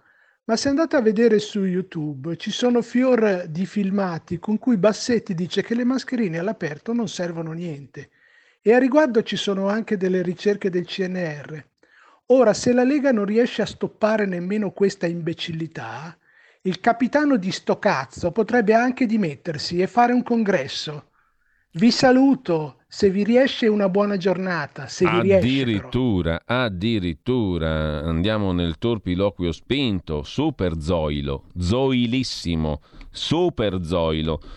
Consigliasi o si zacchera mm? e abbonamento a radiorpl.it che non censura nessuno si è dimostrato più e più e più volte, a parte che è molto inutile censurare qualcuno, ma non è proprio mm, eh, diciamo nello spirito di questa radio, radiorpl.it.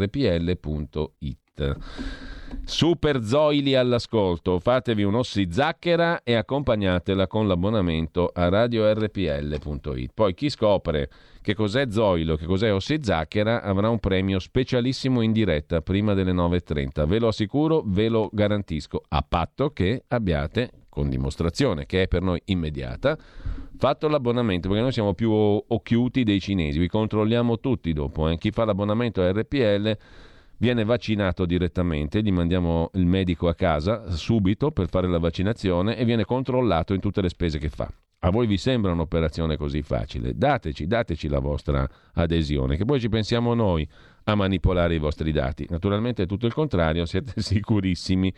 È facilissimo e molto semplice. radiorpl.it. Sostienici, abbonati oppure la donazione. Torniamo al fatto quotidiano. Qua il tempo vola, ragazzi e ragazze all'ascolto, zoili all'ascolto, bevitori di ossizacchera, vi ho facilitato. L'ossizacchera è una bevanda, sì.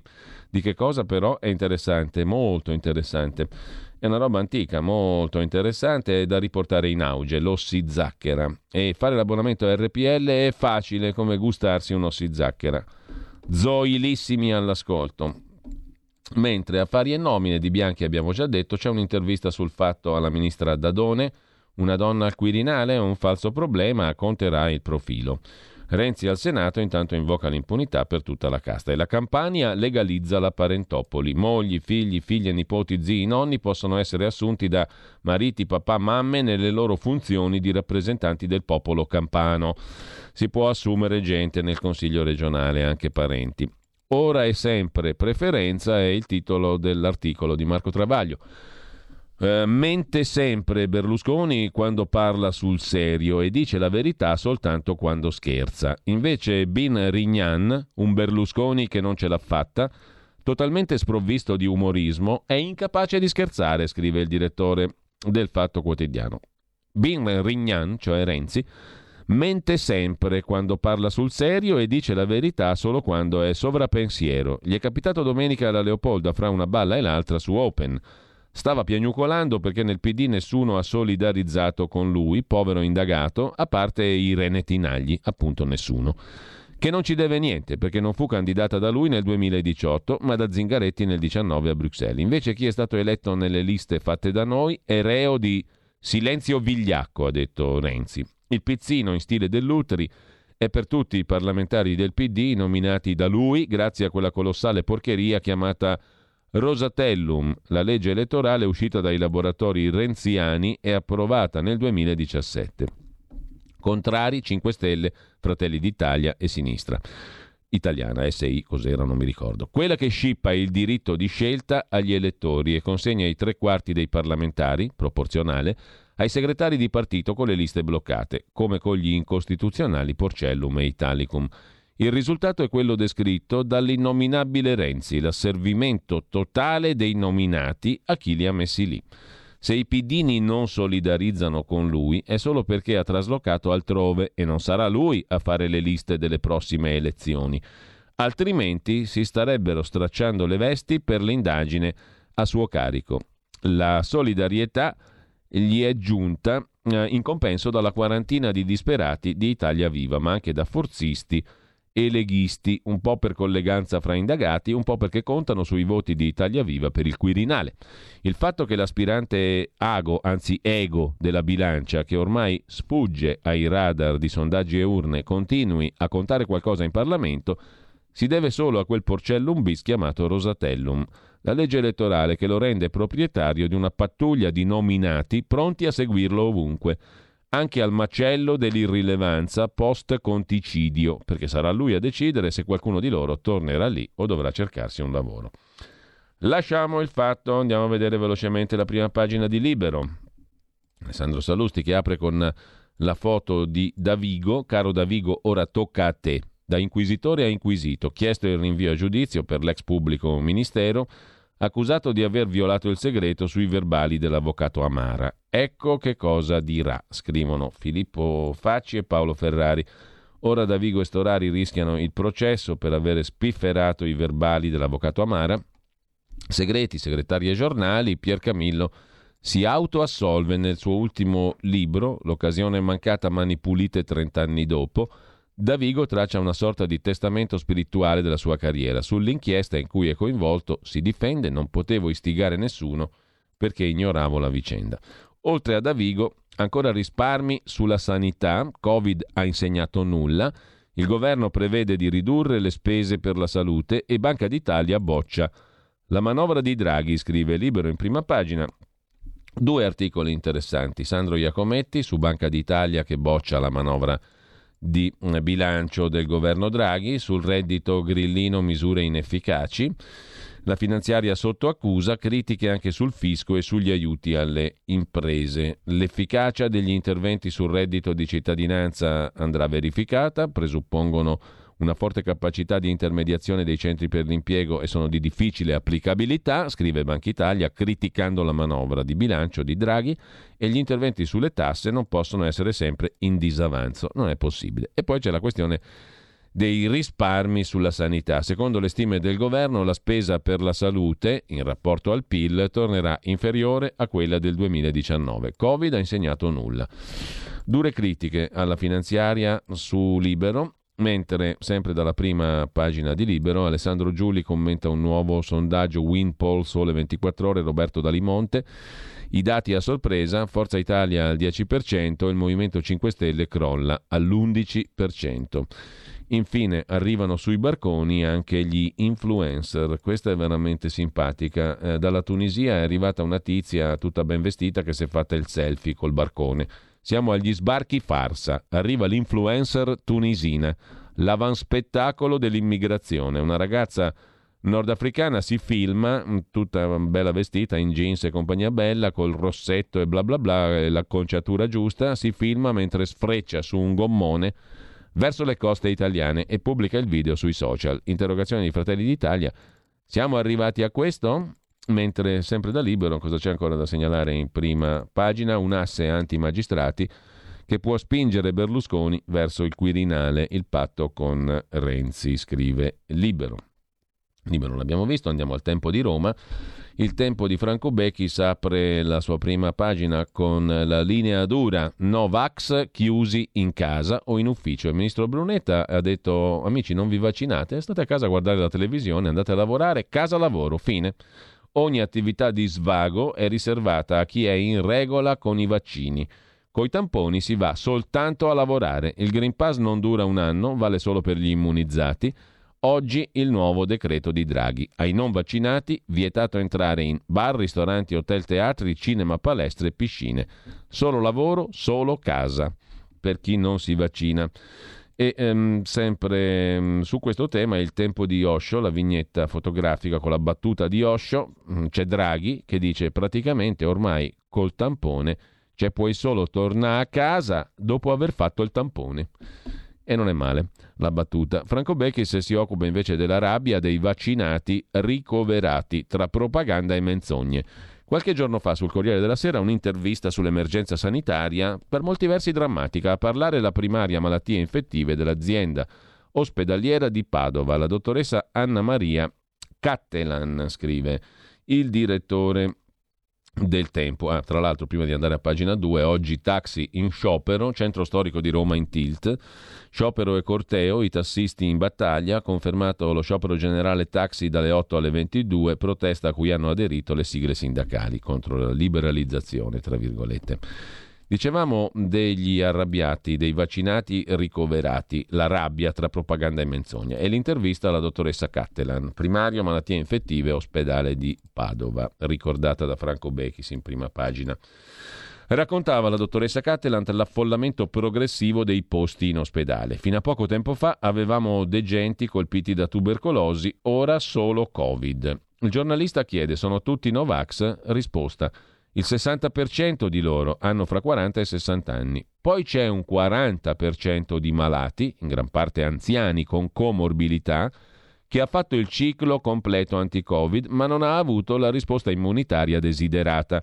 Siamo tra due fuochi, dobbiamo gestire dal punto di vista clinico e psicologico una parte di, di, chi ha rifiutato il vaccino, ritenendolo sperimentale e pericoloso. Dall'altra parte ci sono i delusi del Servizio Sanitario Nazionale, che si sono affidati ciecamente alle raccomandazioni, ma sono finiti lo stesso in ospedale. Si sentono traditi. Purtroppo tutti i vaccini, su certi setting di popolazione, funzionano meno. C'è una parola tremenda, scrive Franco Bechis, tradimento. Non pochi italiani che hanno seguito ogni indicazione ricevuta dalle autorità sanitarie e politiche si sono messi in fila per la prima e la seconda dose di vaccino, hanno seguito le raccomandazioni e si sono contagiati lo stesso, addirittura nella misura del 40% sul totale, dice la dottoressa Cattelan dall'ospedale di Padova.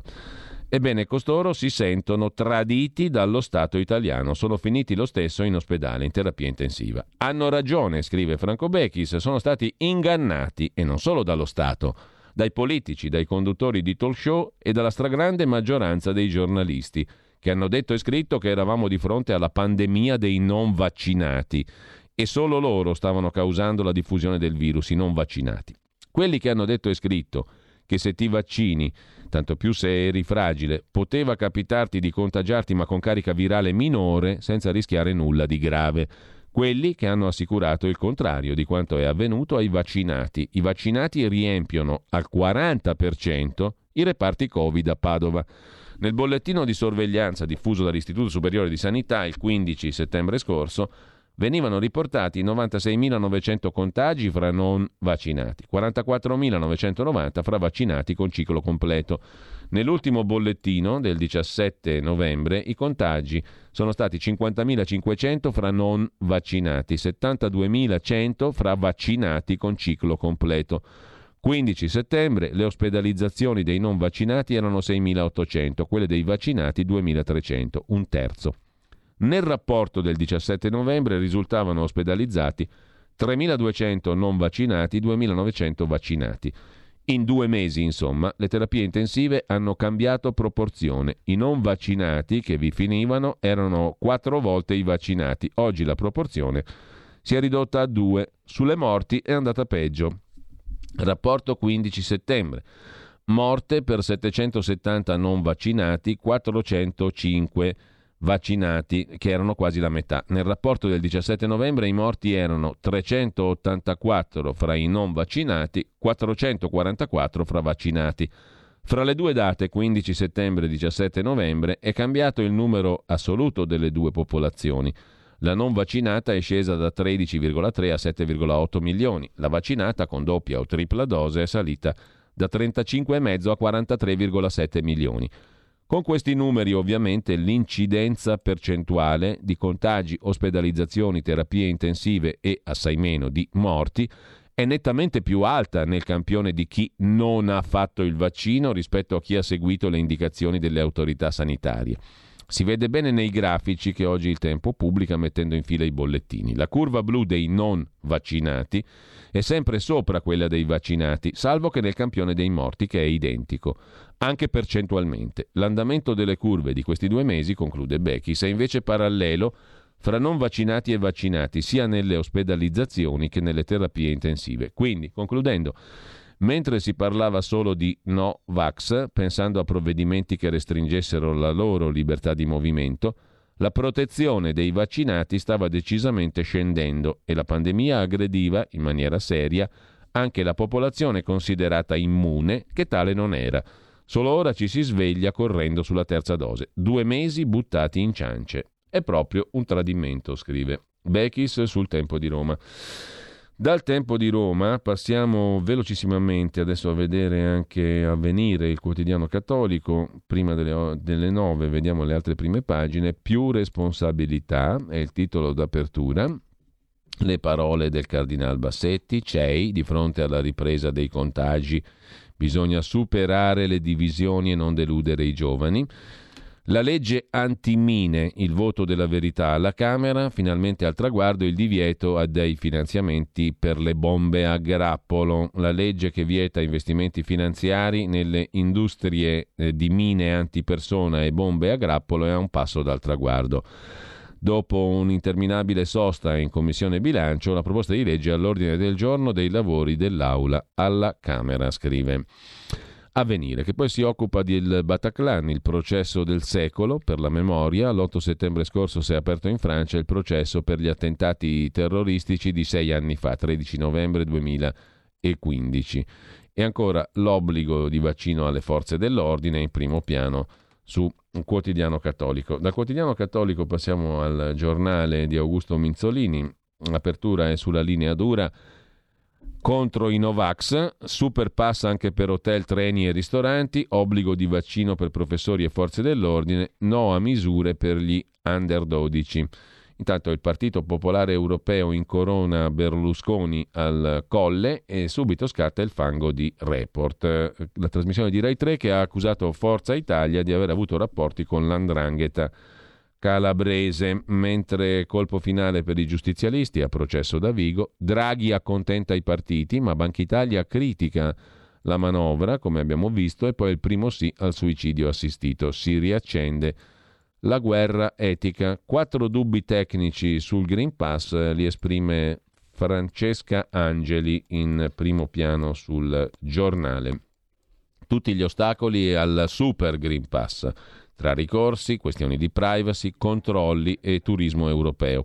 Rischio cause per l'esclusione dei non vaccinati da molte attività pubbliche, dubbi del garante sui dati sensibili, privacy, nodo della compatibilità con il pass europeo e obbligo di siero per l'alternativa percorribile. Eh, I turisti, col Green Pass potrebbe crearsi un paradosso. Turisti e cittadini europei in Italia in possesso di carta verde ottenuta anche con tampone sarebbero esonerati dalle restrizioni alla libera circolazione. I cittadini italiani tamponati non potrebbero andare al ristorante o al cinema, al cittadino europeo invece non sarebbe posto limite.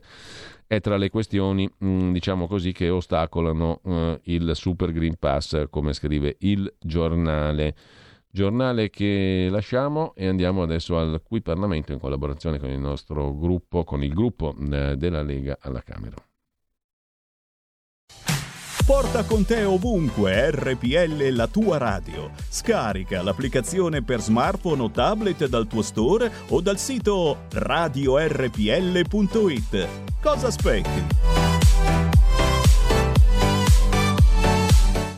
Facciamo in tempo a vedere anche altre prime pagine prima del nostro qui Parlamento, prima pagina del foglio che ci mancava di vedere appunto eh, in apertura sul foglio sotto la testata l'articolo del giorno a firma del direttore Cerasa dopo team Le Generali, meno cavilli, più mercato, l'Italia dei capitali coraggiosi ha un conto aperto con Mediobanca e via dicendo. Insomma, che bello, che bello. Uh, e ancora in primo piano sul um, foglio parla il presidente della giunta siciliana Nello Musumeci. Serve l'obbligo vaccinale, il governo abbia forza, dice il presidente della Sicilia, che spinge per andare oltre il Super Green Pass. Oggi il Consiglio dei Ministri che vara le nuove misure. Bisogna limitare le libertà dei no vax, dice il presidente della Sicilia Musumeci. Processo alla mala giustizia, invece il titolo del pezzo di Luciano Capone, un magistrato può legittimamente ricevere in via informale da un PM amico atti segreti e usare le informazioni per regolare conti con gli avversari? Questo c'è in ballo nel rinvio a giudizio per Davigo, scrive Luciano Capone in prima pagina sul foglio di oggi, mentre il patriarca di Mosca attacca Bartolomeo di Costantinopoli e guerra tra gli ortodossi, un problema anche vaticano, spiega Matteo Mazzuzzi. Eh, nel frattempo a Bari la propaganda cinese arriva nelle scuole medie, studi la lingua mandarina, consulti la mappa della Grande Cina. In Italia gli istituti Confucio sono sempre più potenti. A Bari, vecchia, scuola secondaria di primo grado, San Nicola, da metà ottobre gli alunni ogni venerdì hanno un corso, il mandarino, ma non ci sarà un docente selezionato da concorso pubblico Ministero dell'Istruzione a insegnare ai ragazzi tra 11 e 14 anni. Eh, si vede in un servizio di Telenorma la professoressa Chen Qian, mostrare agli alunni una cartina geografica con la Cina al centro e con annessi tutti i territori rivendicati dalla Cina, Taiwan, gran parte del Mar Cinese meridionale e il Mar Cinese orientale, la propaganda di Pechino nelle scuole medie a Bari. Primo piano ancora sul foglio di stamani il modello inglese, eliminare le restrizioni, spingere sui vaccini senza Green Pass, il costo 8.000 morti in più. E poi J.K. Rowling sommersa da minacce di morte, un femminicidio ma politicamente corretto, scrive Giulio Meotti, dov'è l'indignazione? Un leone, che piaccia o che non piaccia, che lo si apprezzi oppure no, scrive Andrea Marcenaro nella sua Andreas Version, Carlo Calenda è un leone, non solo in grado di valutare, è il tipo che ruggisce da zampate. Ha ruggito alla proposta di primarie fasulle per la candidatura a Roma. Ha ruggito presentandosi in una lista tutta sua. Ha azzannato Letta Bettini e il PD. Ha obbligato i detrattori a fuggire nella macchia a rotta di collo Calenda sa estrarre gli artigli in quei ring da tre copechi che sono i talk show. Vogliono il sangue? Occhio, che sono io, il maschio alfa della savana, e sono qui. Lui apprezza l'odore del sangue. Morde, riformisticamente, questo sempre, e reagisce. Taci che ci siamo, ti dici. Poi gli nomini Renzi o oh Madonnina Santa. Mai visto un leone maschio con quei tacchi da Lilly Gruber? Così Andrea Marcenaro sul foglio stamani l'Andreas Version.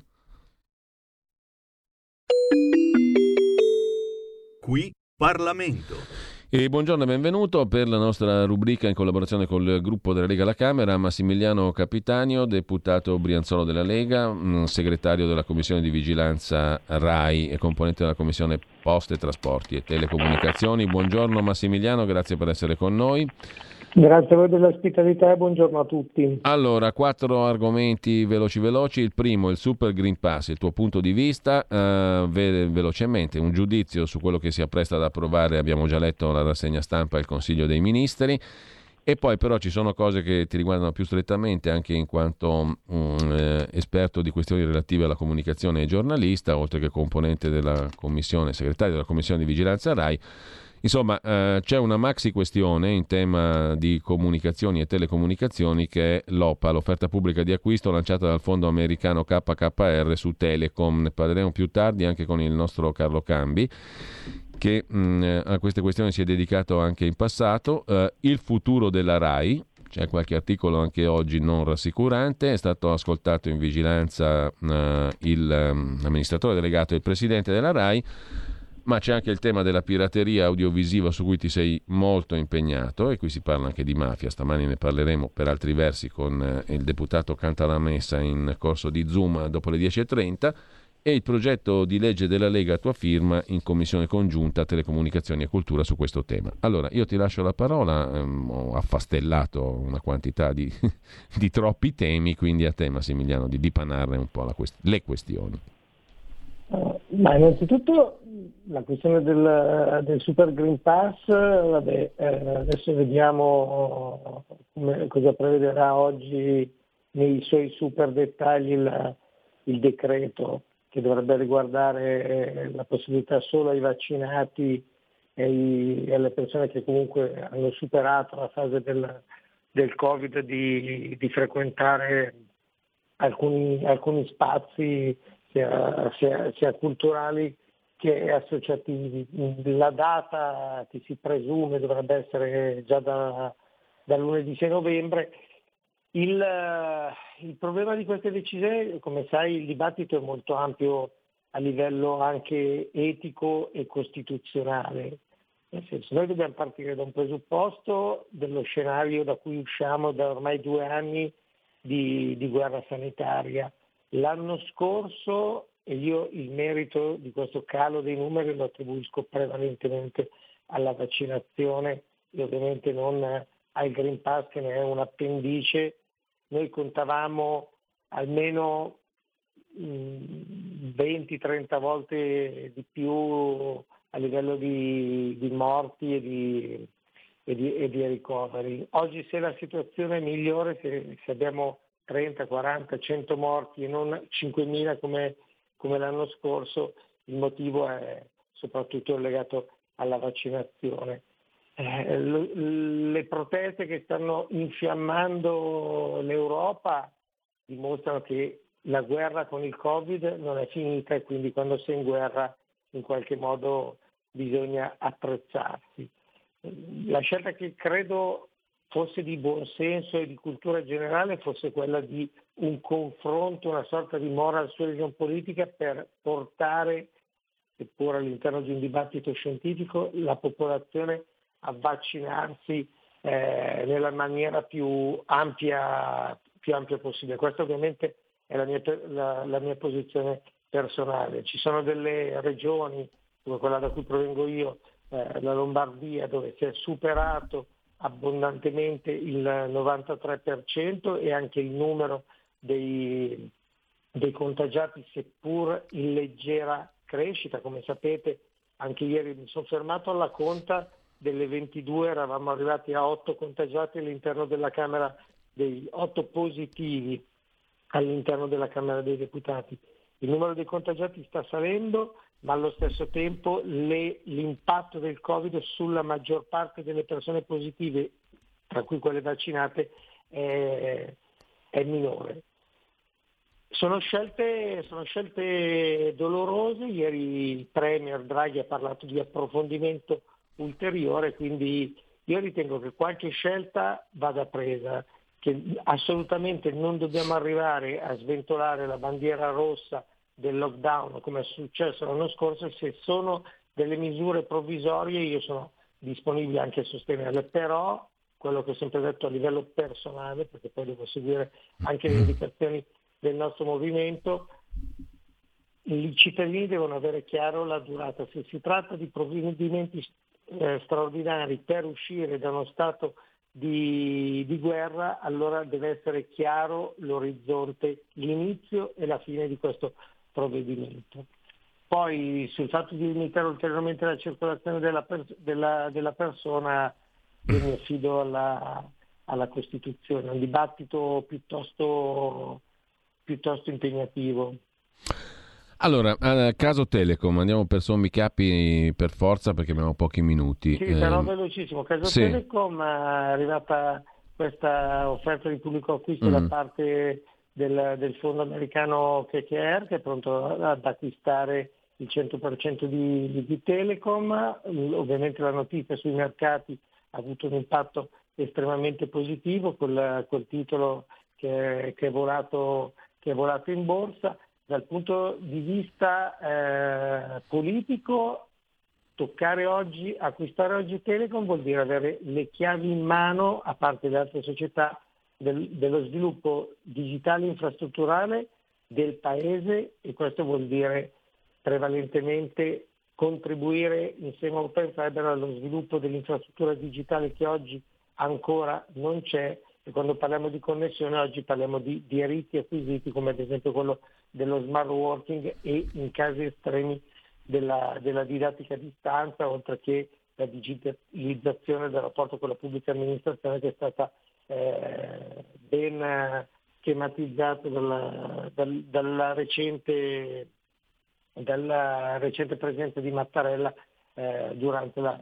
la, prima stampa dei certificati digitali, ma soprattutto oggi parlare di Telecom vuol dire anche occuparsi di soggetti mm. come, come Telsi che si occupano prevalentemente di cybersicurezza, vuol dire protezione non solo dei nostri dati ma anche dei brevetti informatici, della produzione, della produzione industriale economica, quindi vuol dire da una parte digitalizzazione, quindi sviluppo del, del paese, dall'altro sicurezza eh, interna del, del, paese. La posizione della Lega è molto semplice, noi non vogliamo e su quello vigileremo in maniera molto presente e, e ferma che questa sia un'operazione semplicemente finanziaria da parte di un fondo che potrebbe, potrebbe ipotesi, essere interessato diciamo, solo alla parte sana di, di, Telecom per poi disfarsi, tra virgolette, della, della parte eh, pesante, tra cui c'è anche la questione del personale, perché Telecom sono 42 mila eh, dipendenti. Quindi questa è un po' la sintesi del, del, motivo per cui la Lega sta guardando con, con estrema attenzione. Da una, dall'altra parte il governo ha costituito questa super cabina di regia con quattro ministeri pesanti, il governo si è detto eh, fa, eh, positivo sul fatto che dei fondi eh, stranieri decidano di investire in Italia, ecco bisogna commisurare questi due aspetti. Telecom sono 42.000 mm. posti mm. di lavoro, sono 20 milioni di chilometri di fibra, quindi quando parliamo di fibra parliamo di scuola, di imprese, di telefoni, di, anche di, banalmente di diritti sportivi. Quindi la partita eh, però venerdì ci sarà un consiglio di amministrazione e vedremo anche come gli azionisti giudicheranno questa offerta da parte del fondo. Intanto è morto Ennio Doris, 81 anni, fondatore di Banca Mediolanum, lo piange in primis Berlusconi, ci mancherà, era nato a Padova, in quel di Padova, il 3 luglio del 1940, tutti lo conoscono anche per lo spot televisivo, quello con la banca intorno. Eh, intanto, um, uh, Massimiliano, uh, un'altra questione, in RAI uh, sono stati ascoltati i vertici della RAI, che cosa succederà? Al di là del fatto, oggi in prima pagina del riformista c'è il titolo d'apertura Capriola di Conte che si arrende a Fuortes, l'amministratore delegato, e Grillo lo sfotte. No? Grillo ha definito Conte l'uomo dei penultimatum perché dopo aver detto mai più in RAI eh, ci ha ripensato Conte, però al di là di queste cose di costume, diciamo, la sostanza qual è? Per la RAI? Noi siamo rimasti, siamo rimasti, molto delusi dall'audizione di ieri che avrà un appendice oggi alle 13.30 quando il, l'amministratore delegato Fortes e la Presidente Soldi torneranno in, uh, in vigilanza RAI per rispondere alle nostre domande. Lo scopo dell'audizione di ieri era sostanzialmente illustrare lo stato di attuazione di questo rivoluzionario piano eh, industriale che dovrebbe portare la RAI a cambiare, usando una metafora geometrica, da un'impostazione verticale come la conosciamo noi da, ormai da decenni, ovvero Rai 1, Rai 2, Rai 3, a una impostazione più orizzontale diciamo per generi, intrattenimento, informazione, che poi è quello che caratterizza e ha portato al successo di piattaforme private come Netflix, Sky o, adesso il recente avvento anche di Amazon e di altri, di altri, canali. Quindi ci sarà questa organizzazione orizzontale perché ci saranno dei, dei direttori di genere televisivo che si occuperanno appunto del prime time, dell'intrattenimento, degli approfondimenti, dei documentari, sono dieci direzioni, anche lo sport ha acquisito una sua autonomia come direzione di genere televisivo. C'è un problema, che questa organizzazione orizzontale era stata disegnata nel 2018-19 eh, dal precedente amministratore eh, delegato Salini. Ieri abbiamo sentito una serie di elencazioni di, di buoni propositi, ma nel concreto siamo assolutamente, siamo assolutamente fermi. Quindi da quel punto di vista il piano industriale è tutto da costruire, quindi siamo un fine del primo tempo con 0-0 di, di risultato. Dall'altra parte c'è la, la, questione della partita economica della RAI, il canone non, non, sarà più in bolletta, ma non abbiamo avuto, spero che oggi avremo delle assicurazioni o comunque delle indicazioni su come verrà pagato il, il canone da parte de, degli italiani. Ci sembra di aver colto tra le righe ancora la proposta a noi siamo detti su, subito assolutamente contrari di inserire nel, del paese anche i cellulari, i tablet e i device. È vero che chi ha già la televisione possiede tendenzialmente già un cellulare, quindi non pagherà il canone doppio, ma l'idea comunque di introdurre un nuovo canone, anche se marginale, anche solo a livello culturale, ovviamente alla Lega non, uh, non piace assolutamente. Il, la novità principale è stata la nomina dei, dei nuovi direttori dei, dei, telegiornali che ha risposto un po' alla, a una sorta di, di manuale Cencelli, però questo ha garantito anche il pluralismo e ha fatto scatenare, come dicevi tu, le ire, questo, questo specie di aventino eh, di, da parte di, di, Conte che dopo aver occupato per, per, mesi la RAI insieme al suo fidato portavoce Rocco Casalino adesso piange il fatto di essere stato estromesso. C'era un bellissimo meme che circolava nei giorni scorsi in cui Conte chiedeva datemi almeno RAI o io. La partita in realtà è molto più seria perché la RAI è la principale azienda culturale italiana, prima abbiamo parlato di 42.000 dipendenti di Telecom, anche qui ci sono migliaia di dipendenti che se dovesse andare male l'azienda di Stato rischierebbero il posto di lavoro. Quindi poi a parte i meme, il fatto che la, la RAI riesca a sostenersi bilanciando pubblicità e canone è una garanzia anche per migliaia di posti di lavoro. A proposito di sostegno, ringrazio Fabio da Pozzuolo del Friuli, Udine. Stamattina in rassegna stampa ho lanciato l'appello a abbonarsi a sostenere la radio eh, in diretta mentre si ascolta la rassegna stampa. Fabio lo ha raccolto da Pozzuolo del Friuli, lo ringrazio.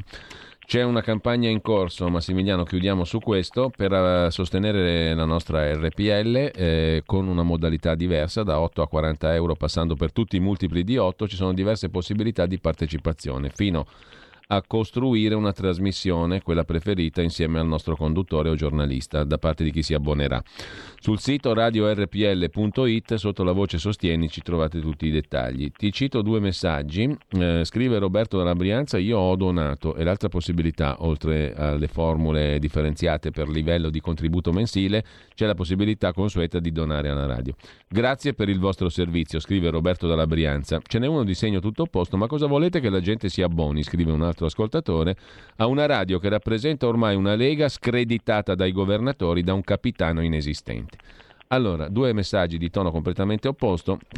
Fermo restando che per me la soluzione di sostenere la radio naturalmente è buona per un solo motivo, perché questi due messaggi dimostrano che qui si discute, si dibatte, si cerca di approfondire, ci si confronta e si partecipa soprattutto, che è una roba molto diversa da quello che accade sui social, che hanno un'altra forma di partecipazione differente, diversa, mm-hmm. molto diversa. Non mi importa stabilire le graduatorie, quello che piace o non piace, si possono fare tutte e due le cose, frequentare naturalmente l'ambiente social e poi frequentare, ascoltare, partecipare alla radio. Tu come la vedi? Una campagna di abbonamento fatta bene per RPL?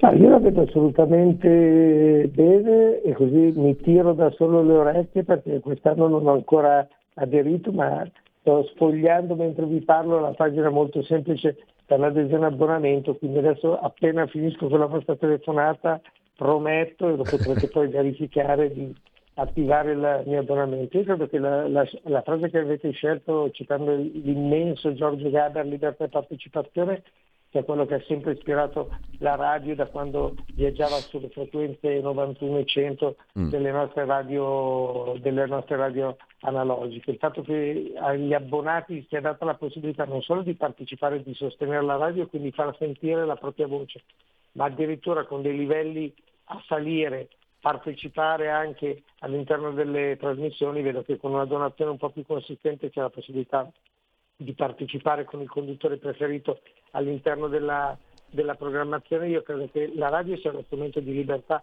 per eccellenza e anche quello che, soprattutto quando la si ascolta in auto o a casa, garantisca il maggior livello di attenzione e quindi di comprensione del messaggio rispetto alla televisione che è fatta ormai prevalentemente dalla velocità social, dall'immagine e dall'intercalare di, anche di luci ed effetti speciali che distraggono spesso l'attenzione. Quindi vada assolutamente sostenuta, il dibattito è, è, apertissimo, io credo che in questo momento anche all'interno della Lega che affronterà i prossimi 11 e 12 eh, di dicembre un'assemblea programmatica per dare comunque un messaggio chiaro al Paese del, del tanto lavoro che viene fatto anche all'interno del Parlamento.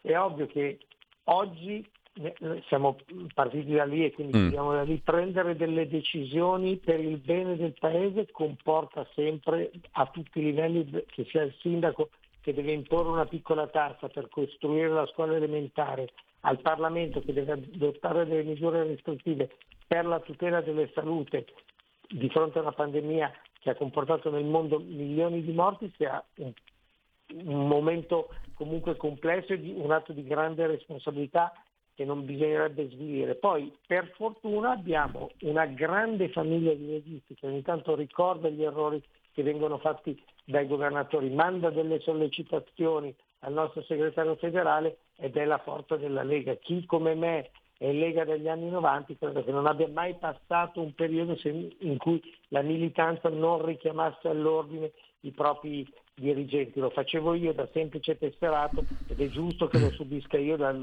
tutti i giorni dai social, dalle mail che ci arrivano. Quindi benvengano anche quelli che ci criticano, ma per criticarci devono fare l'abbonamento alla radio, ascoltare quello che abbiamo da dire, confrontarsi con noi, intervenire in diretta e costruire un movimento più forte che non può prescindere dalla sua radio. Non a caso è l'unico media nostro nella storia del movimento che è sopravvissuto alle bufere editoriali. Grazie a Massimiliano Capitanio, eh, adesso verificheremo subito il tuo abbonamento. Grazie Guarda. mille, buona giornata. Buona giornata. Qui Parlamento. Allora, Gianni da Genova, amico carissimo, una splendida foto, una più bella dell'altra, l'alba dedicata alla nostra RPL. Abbonarsi o fare donazioni e fare un regalo a noi stessi per crescere insieme, scrive Gianni da Genova. Um, e ancora ci scrive un altro ascoltatore: Fra le notizie della segna stampa non ho sentito questa. Focolaio alla Camera, sette deputati positivi.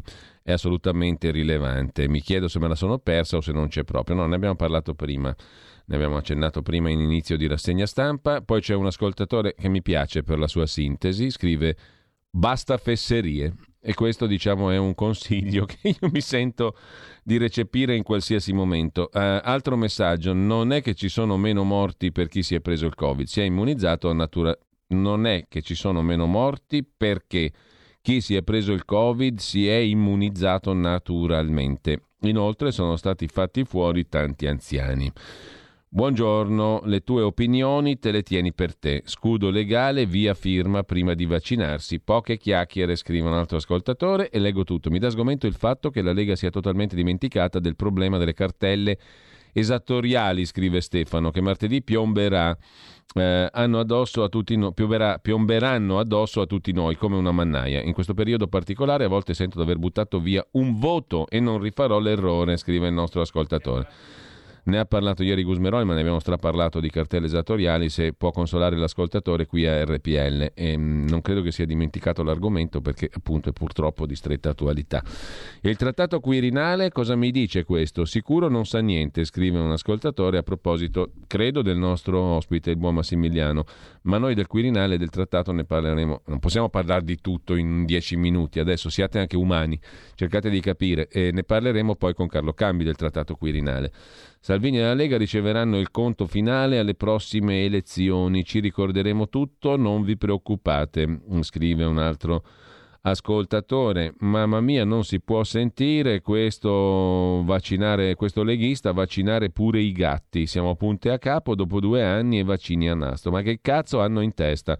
Poche storie, si fa come dice lì zio Sam, non fate finte. Così come il Presidente della Repubblica lo decideranno altri, smettetela di fare sceneggiate. Balbettie e tentennamenti su Covid e Green Pass, lunghi sproloqui su Telecom e Rai, sono queste le priorità? Grazie per il sostegno all'onorevole, da 16.000 euro al mese, scrive un altro ascoltatore. Avremo tanti onorevoli che parleranno, Maurizio scrive, anche perché devono essere scelti per le prossime elezioni, tengono famiglia. Pino da Lisbona, saluti al signor Capitanio, per me la radio va sostenuta anche solo per la rassegna stampa, che è un ottimo servizio che ha un suo costo. Speriamo che non ci abbia un costo neurologico perché da 25 anni alzarsi alle 5 sto cominciando a pensare che non mi abbia fatto benissimo, eh, devo dire la verità. Eh, comunque, al di là di questo, torniamo ai quotidiani di oggi eh, e vi segnalo in corsa eh, gli articoli interessanti del giorno. Quello di Stefano Graziosi su Salvini e gli ideologi del Partito Repubblicano Americano. Ieri c'è stato un incontro a Roma alla Camera che ha rinnovato l'asse tra Lega e Stati Uniti, con due fondazioni in particolare, Heritage Foundation e IRI, cioè International Republican Institute. Ci sono stati incontri mh, mm, tra Salvini, gli esponenti di queste associazioni o fondazioni, Lorenzo Fontana, eh, responsabile esteri della Lega, il sottosegretario agli esteri Guglielmo Picchi, Paolo Formentini, vicepresidente della Commissione Esteri della Camera, e il deputato Giulio Centemero. La Lega, insomma, guarda Washington, scrive la verità.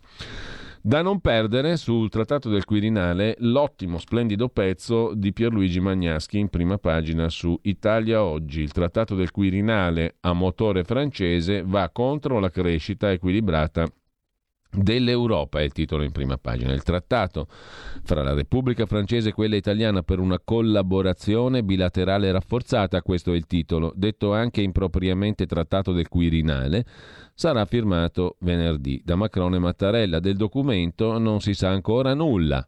Ci hanno lavorato ignoti che hanno predisposto un testo blindato, del quale ufficialmente sa niente nessuno, anche se 365 pagine non si scrivono da sole, scrive Magnaschi. Um, e questa è la dimostrazione, scrive ancora il uh, direttore di Italia Oggi, uh, è la dimostrazione che la politica in Italia è diventato un gioco a somma zero. Questo documento, di cui non si sa nulla, ma del quale sin d'ora si possono stimare gli effetti politici, è stato valutato in maniera completamente sbagliata. In uno degli automatismi tipici della nostra politica schizzata, scrive Magnaschi, chi lo contesta è considerato anti-europeista, chi lo sostiene europeista a 18 carati. Le cose stanno esattamente all'opposto. Adesso non facciamo in tempo purtroppo a leggere tutto l'articolo, ma è un articolo assai interessante. Il trattato franco-italiano puntualizza il direttore di Italia oggi, è un sasso gettato dalla Francia nello stagno di una costruzione europea che attraversa un brutto momento dopo la Brexit, la mini secessione dei paesi dell'Est, la pandemia, l'inflazione, l'inconsistenza politica dell'Europa. Questa iniziativa si propone non di esaltare la coesione fra 27 paesi, ma di introdurre elementi di conflitto fra di essi, che la Francia, come al solito, vuol gestire per accrescere il suo potere sul vecchio continente. Un patto, almeno formalmente simile, a quello che sarà firmato venerdì a Roma, fu firmato nel 63 fra la Francia e la Germania. De Gaulle Adenauer. Occhio, erano passati solo 18 anni dalla fine della seconda guerra mondiale, la Germania era impresentabile, doveva cercare di scomparire tenendo la coda fra le gambe. La tenne a lungo vergognandosi di quel che aveva prodotto, mentre la Francia era riuscita a porsi fra le potenze vincitrici della guerra, anche se essendo stata completamente asfaltata dalle truppe tedesche ed essendosi prostrata ai nazisti con la Repubblica di Vichy, il suo contributo alla vittoria contro il nazismo furono i discorsi da Radio Londra fatti da De Gaulle. Tuttavia, in forza di questo stratagemma, onore al merito, la Francia divenne uno dei quattro paesi che sedeva nel Consiglio di sicurezza ONU e una delle quattro potenze occupanti la Germania. Il trattato franco-tedesco del 63 non era un trattato fra pari, ma fra un paese vincitore, Francia, e un paese sconfitto, Germania.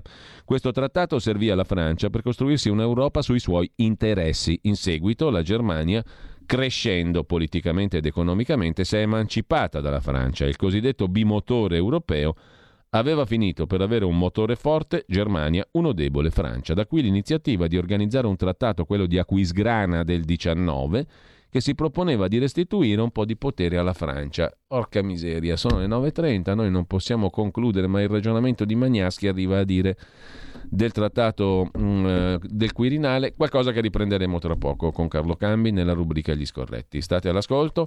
Intanto grazie all'amico di Pozzuolo del Friuli, Udine, Fabio, grazie mille perché ha fatto il suo abbonamento alle 8.43 di stamani. Grazie mille Fabio, sei un nuovo abbonato a RPL, radiorpl.it, sostienici, abbonati oppure donazioni.